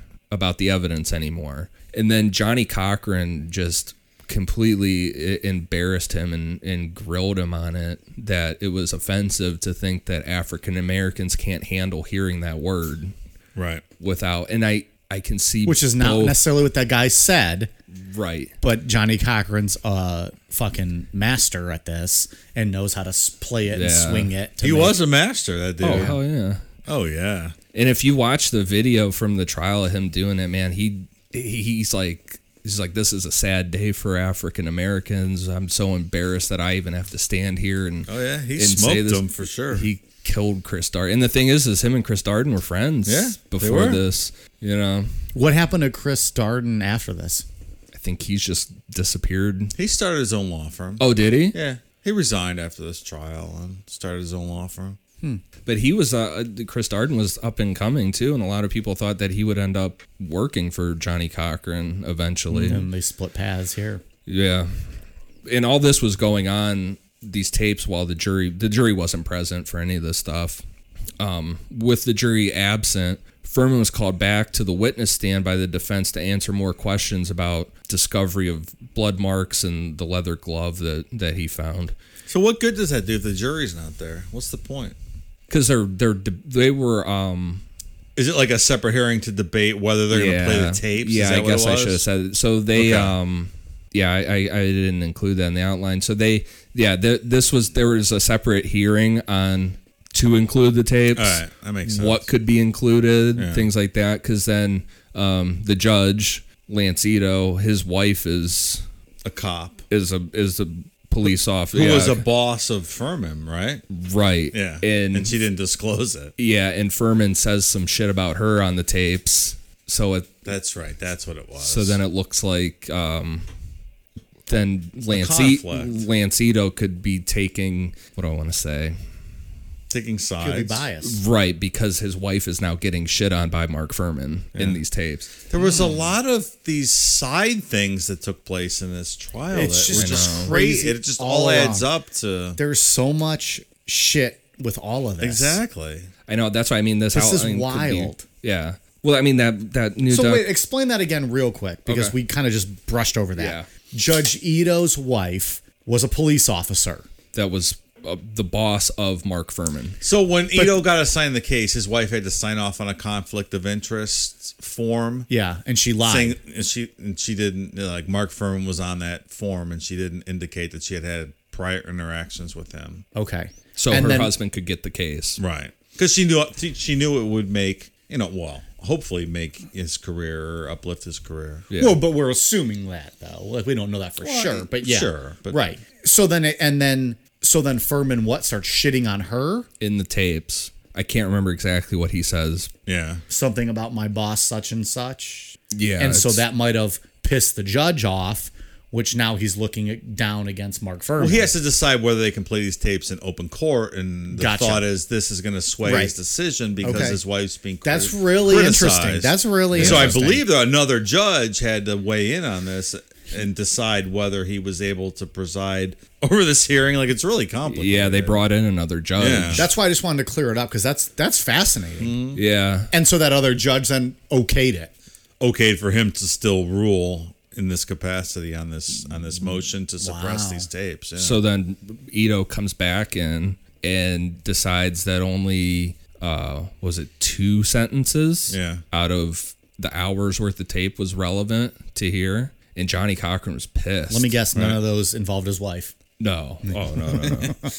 it was it was two sentences where Mark Furman says the N word, and the rest of the world heard this because this was televised. Mm-hmm. So we everybody in the world heard th- this hearing that Yeah. happened about these tapes when they were played in full. Yeah. The rest of the world heard it. The jury didn't hear it. The jury how, how the was fuck does like how is that? well, because it's a side hearing to determine what you can say in open court. So the jury. So doesn't why get to is hear that public? Because the whole case was televised and the jury was How sequestered. is that okay?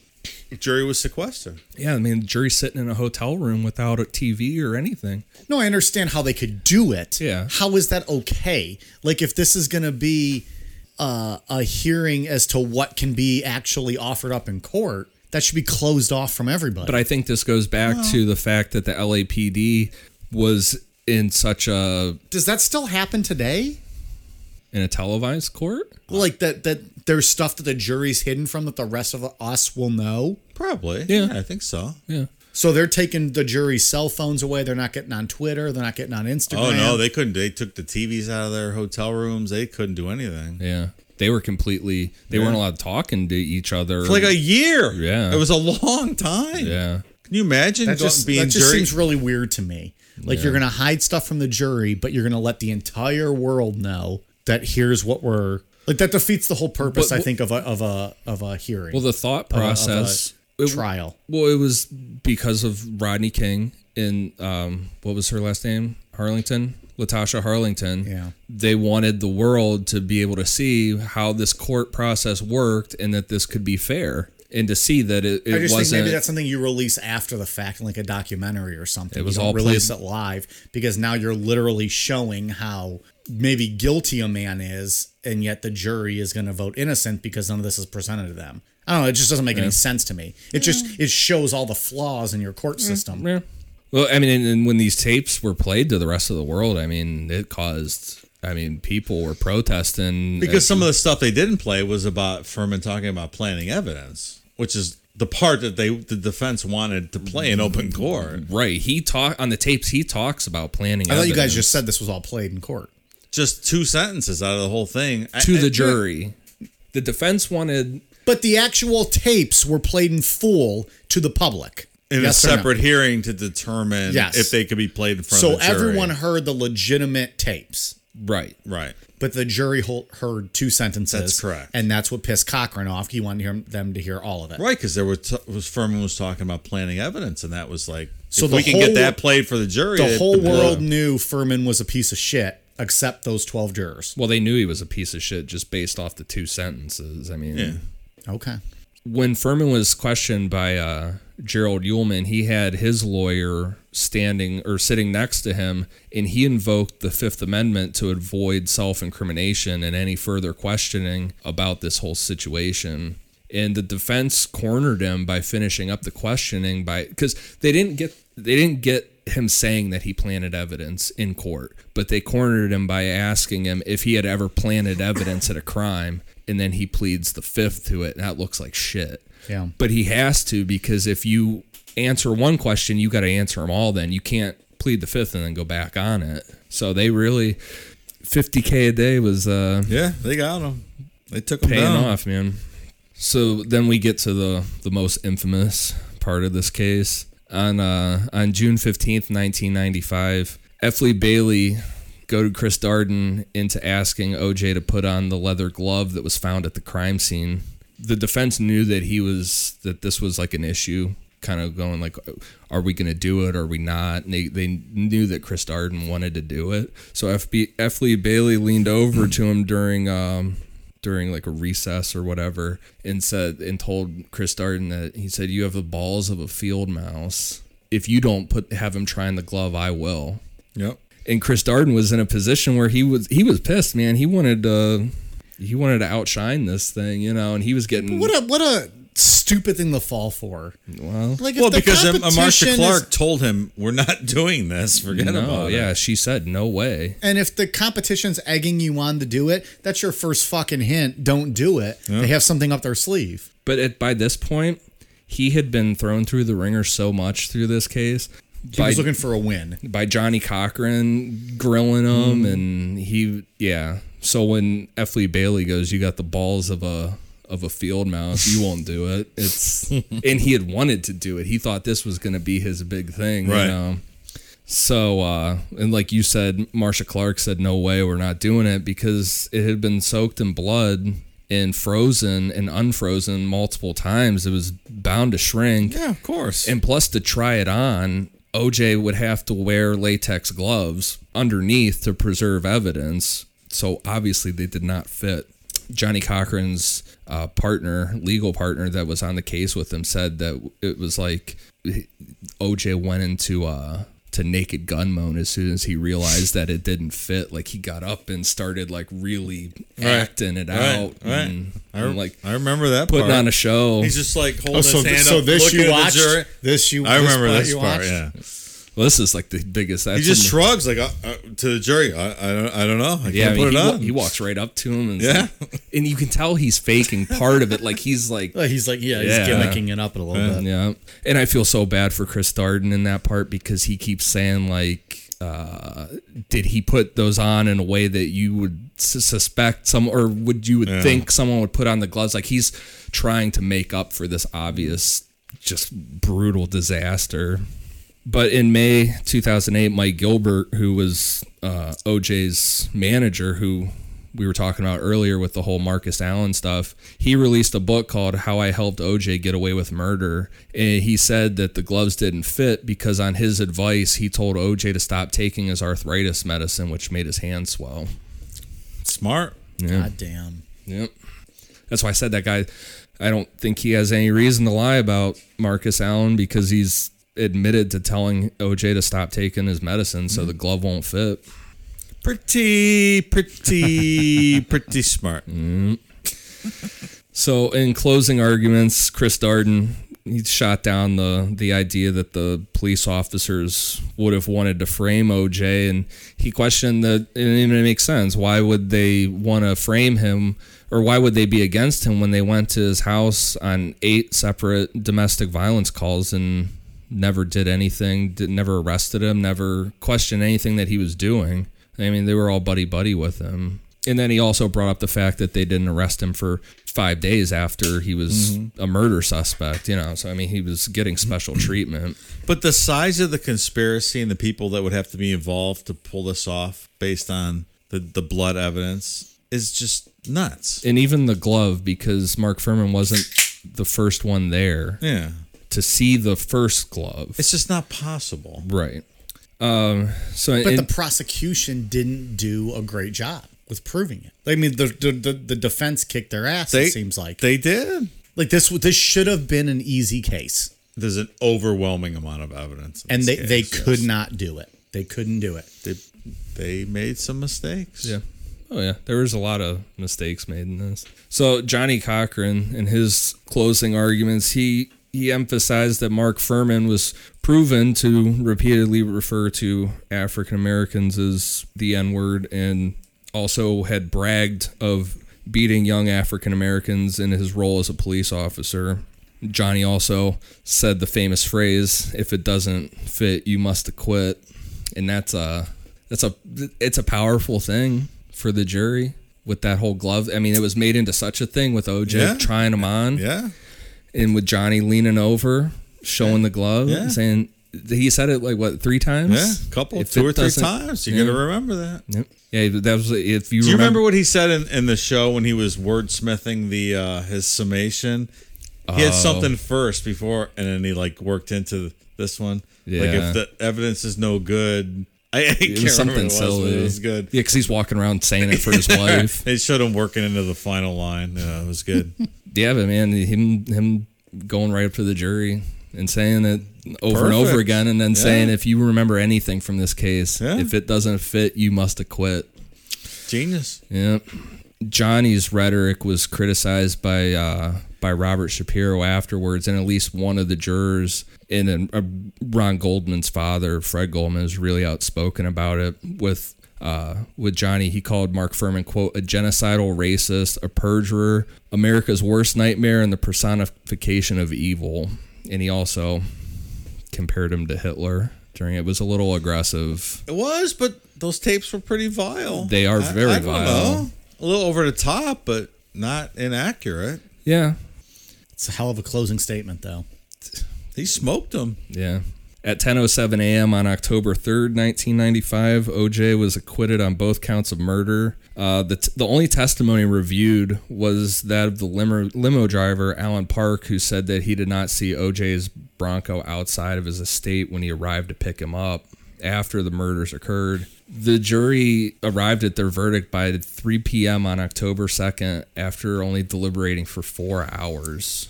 I mean, a nine month trial and four hours of deliberation. What they say? What I was mean, the- that's clearly an ass whooping by the defense. Yeah, and they were clearly were decided already. Yeah. What was the I can't remember what the stat was. It was like one day for so many hours of test of uh testimony. Can't remember what the average was, but Yeah. that's what they were talking about. And then they said all of a sudden they got phone calls. It was Johnny's partner was talking about. It. He was like Johnny took this had this vacation set up to a, Yeah. to go to like a wine place with his wife, and all of a sudden they get a phone call four hours later. But uh, so before the verdict, Bill Clinton was briefed on security measures if rioting occurred nationwide. Um, there's an estimated 100 million people worldwide watched and list or listened to the verdict. Now this I do remember listening to live. These are these are crazy stats too. Long distance telephone call volume decreased by 58 percent. Trading volume on the New York Stock Exchange decreased by 41 percent. Water usage decreased as people avoiding using bathrooms. And so much work stopped during the verdict that it cost an estimated 480 million in lost pro- productivity. I believe it. Goddamn. That's crazy. See, I remember. I, I, believe it. Feel like I remember listening, but I think I've just made up so many memories in my head that I don't actually. I Yeah. didn't actually listen. Yeah. Because I don't know. I would have been what nine years old here. Yeah. It's interesting that Bill Clinton was Well, I uh, mean, it- advised Well, and, and I mean, prepared after Rodney for security. King, the whole city Well, burned. sure, you know, half sure. the city burned down. You got to wonder what would have happened had had had it come back guilty. Like what's Rodney what might King have got- happened after that? the ri- the LA riots got real ugly. yeah, extremely. it's I don't know. I like I said in the beginning, I just fi- I find this one fascinating just from the end of or the starting of ratings or everything for the news to what you can get away with as a celebrity, the social implications of this, you know, just the whole the whole story is is wild. Look, when when when you've lived with decades of the LAPD attacking your community, I get it. And I only I completely get this. That they Well, and then you got uh, you got this poor woman Nicole Brown who got into a relationship where she was treated terribly. She m- most likely was beat up, got the shit kicked out of her, and then she got killed one way or another. Justice has not been served. Like, and that's that's just That's true. it makes. I mean, it's I don't know. It's terrible. I can totally see where, what you were talking about with the LAPD Mm-hmm. and and things. I mean, the video of Rodney King is absolutely ridiculous. You Yeah. know, it's Oh, it's brutal. but this Johnny Cochran turned this into something that was way bigger than OJ, Nicole Brown, or, you know, the whole Yeah. thing. That's what he needed to do in this scenario, though. Yeah, I mean, I have no pro- I and and we completely uh skipped over it, but when they did the took the jury to go visit the crime scene, the defense talked them into that they had to go see OJ's house too. And Marsha Clark's like, "Well, no, but if they do, the only thing that they need to see is the where the glove was found."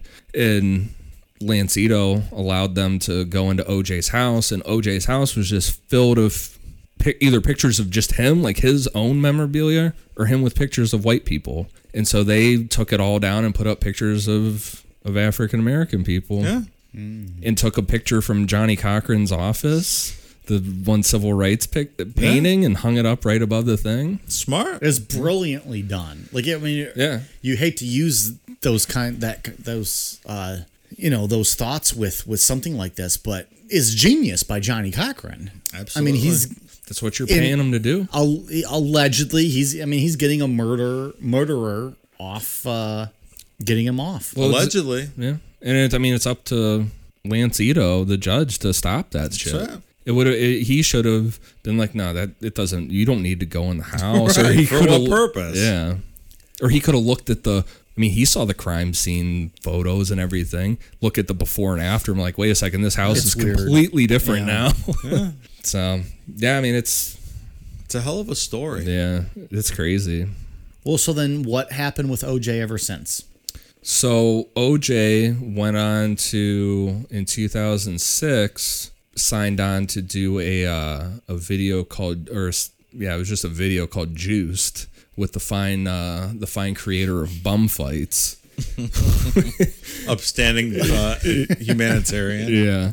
And uh, it was supposed to be like a like a candid camera thing where like something you know there I know there was like one where they're hitting the air horn while people are golfing. So it's And like then- punked, Yeah. Except and then juiced. when OJ is like, "Oh, you got juiced," it's super awkward and just not funny at all. It's ridiculous. But there's a there's also a rap video that OJ put out as part of that.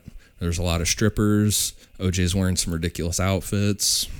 Well, then he wrote the book, If I Did It, Yep. which was kind of like a pseudo admission, I guess. There, there's an there's an interview out there well, with you're the assuming, publisher. Dave. You're assuming I'm assuming, but Well, I and- mean, I mean, he describes how it, how how he he would have done it. allegedly would have conducted these Yeah. murders if he had done it. But then there's an interview with that Judith Regan, who published the book, I believe, uh, conducted with him. It's just it's very strange. Well, so just him going What's through stopping him from admitting it at this point? No, he's Well, already, he um, can't be tried Nothing again. really. Well, the thing too with the the if I did it book was that um, you know he was later they Ron Goldman and Ron Goldman's family and Nicole Brown's family filed civil suit against him, Right. and they he was found in the civil suit that he was held responsible for their murders Right. in the civil suit. So they just want some cash. Or Well, whatever. that's he was going to put out that book, and then Ron Goldman's they got the the rights to the book and put it out, and it said you know if I did it, but the if was real tiny, and then it's like I did it plastered on the front of the book. Well, and then OJ ultimately went to jail for a long time in Nevada for those robberies and the sports memorabilia robberies in Vegas. Because he sold all his stuff, he I think in the civil suit he was found to owe them thirty six million altogether, and so plus he's all those sounds right. legal fees from his uh, Yeah. murder trial. Well, and you know what? The interesting thing too, the other part about what he was doing in jail is that it was determined that part of his income was autographs, and so innocent, you know, innocent before proven guilty, whatever. There was a buddy of his that was his manager, and then another sports memorabilia guy. What They were bringing in just flat pieces of football leather and flat and just the numbers from jerseys and he was signing them while he was in jail just signing away they said the sports memorabilia guy said that he made about th- 3 million dollars while he was sitting in jail that whole time Damn. to pay for his defense Hmm. and that's a, he- they said that the goldmans and nicole brown's family they were flipping out but it's all within reason Yeah, well, can you? I mean, As you far can't as the really stop law. that. I guess. I mean, but at some point, if you flood the market with all these signatures, it, it's got to tank the, the Yeah. value at some point. he's still making three million dollars. I think he did all right. and he was just yeah he was just paroled last year Yeah. yeah Now he's on October. Twitter. yeah And that's why we're here today. Yeah. 25th Fucking anniversary. piggy banking that shit. Piggybacking, not piggy banking. Yeah, and when he was sentenced for that the robbery stuff, the the judge imme- like right off the bat before sentencing him, she was like, "This is not retribution for your previous trial," which you're Right. like, that sounds like it's retribution. Yeah. Yeah. Right. When you say that, yeah, it's not good. Because he got a long time. Sh- They threw the fucking book Yeah. at him for that. 33 years. Yeah, that's But I mean, he was paroled, but he was in- still, Yeah. that's a lot. Damn. Yeah. What an interesting story, though. That's OJ. really this is a is. fascinating case. It's not our typical kind, but It's something different. I don't know. it's just super fascinating. What I hope constitutes a people- serial killer? How many murders? I think it's four. All right. So he's not a serial killer. well, he's not. He's at zero, Fireworks? he's at zero, so he's not a serial killer at all. You're right. Totally acquitted. I, you're right. Yeah, but I don't know. This was a fun story. I, I enjoyed this. It was a longer one. We went in depth tonight. Yeah, I mean, there's. I hope people enjoyed that. this. Yeah, I mean, you and if anybody wants further, check out that OJ Made in America documentary. It's like a, It's on Netflix now, right? I don't know if that one is or not. Oh, is that not, is that not the uh, the No, FX one? The FX one's portrayed by actors. This one's a documentary Oh, okay, I'm series. sorry. Yeah. The FX one's really good. I Oh, just yeah. watched it this week. I have not. I'm gonna watch really it now, now that we entertaining. did this show. I'm gonna watch it after. Yeah, it's good. But the OJ Made in America documentary series, it's five episodes and they're each an hour and a half long. So I mean, it really digs deep into the whole thing. God damn. All right, Ian, you got anything else on OJ? Nope. Dave, you got anything else you want to add on the Uh, OJ? no, uh, sir. Simpson no, I don't. case. All right, what shout outs we got tonight? Uh, for iTunes, we have an updated one by T Heath seventy four, an updated one by Mister B Natural, and then J Rod seven two three, King John Frederick the Third, Mister Sam Squatch, Spillingson, Freedom 0187, and Bjorn Nedyer, which Bjorn is the the Swedish one, which I is, wouldn't have guessed. which is very cool. That Fucking Sweden, man. That's awesome. That's really cool. very cool. Hell yeah. So thank you everybody for the reviews and tuning in every week. Yeah, and keep them coming. Those reviews on iTunes are fucking awesome for us. Dave, what do you got? So some shout outs on Instagram, Rob Knight, uh, from Facebook, Brandy. Uh, really good axe murderer story tip that she provided us. So thanks a lot for that. We're gonna look into that. And on Twitter, HKVP9X. Thanks for that Zozo tip. I I believe we forgot to credit you on our Zozo was the story, one. but thank you for the Zozo tip. Yeah, that was the one. We we we did this story per her request and uh, didn't give her proper shout out. so Ridiculous story, but thank you nonetheless. it was a fun story at least. Uh, we are on Twitter, Facebook, Instagram, and YouTube at Necronomipod. We are going to have shirts coming out in the near future, so stick around at some point for that in the coming weeks. And uh, hit us up on iTunes or uh, Apple Review. Like we said, those go a long way to help us out and uh, get us noticed. So we hope you guys enjoyed this episode, and uh, we'll check you guys next week. Are you guys ready for a cool down beer? Cheers. Let's go.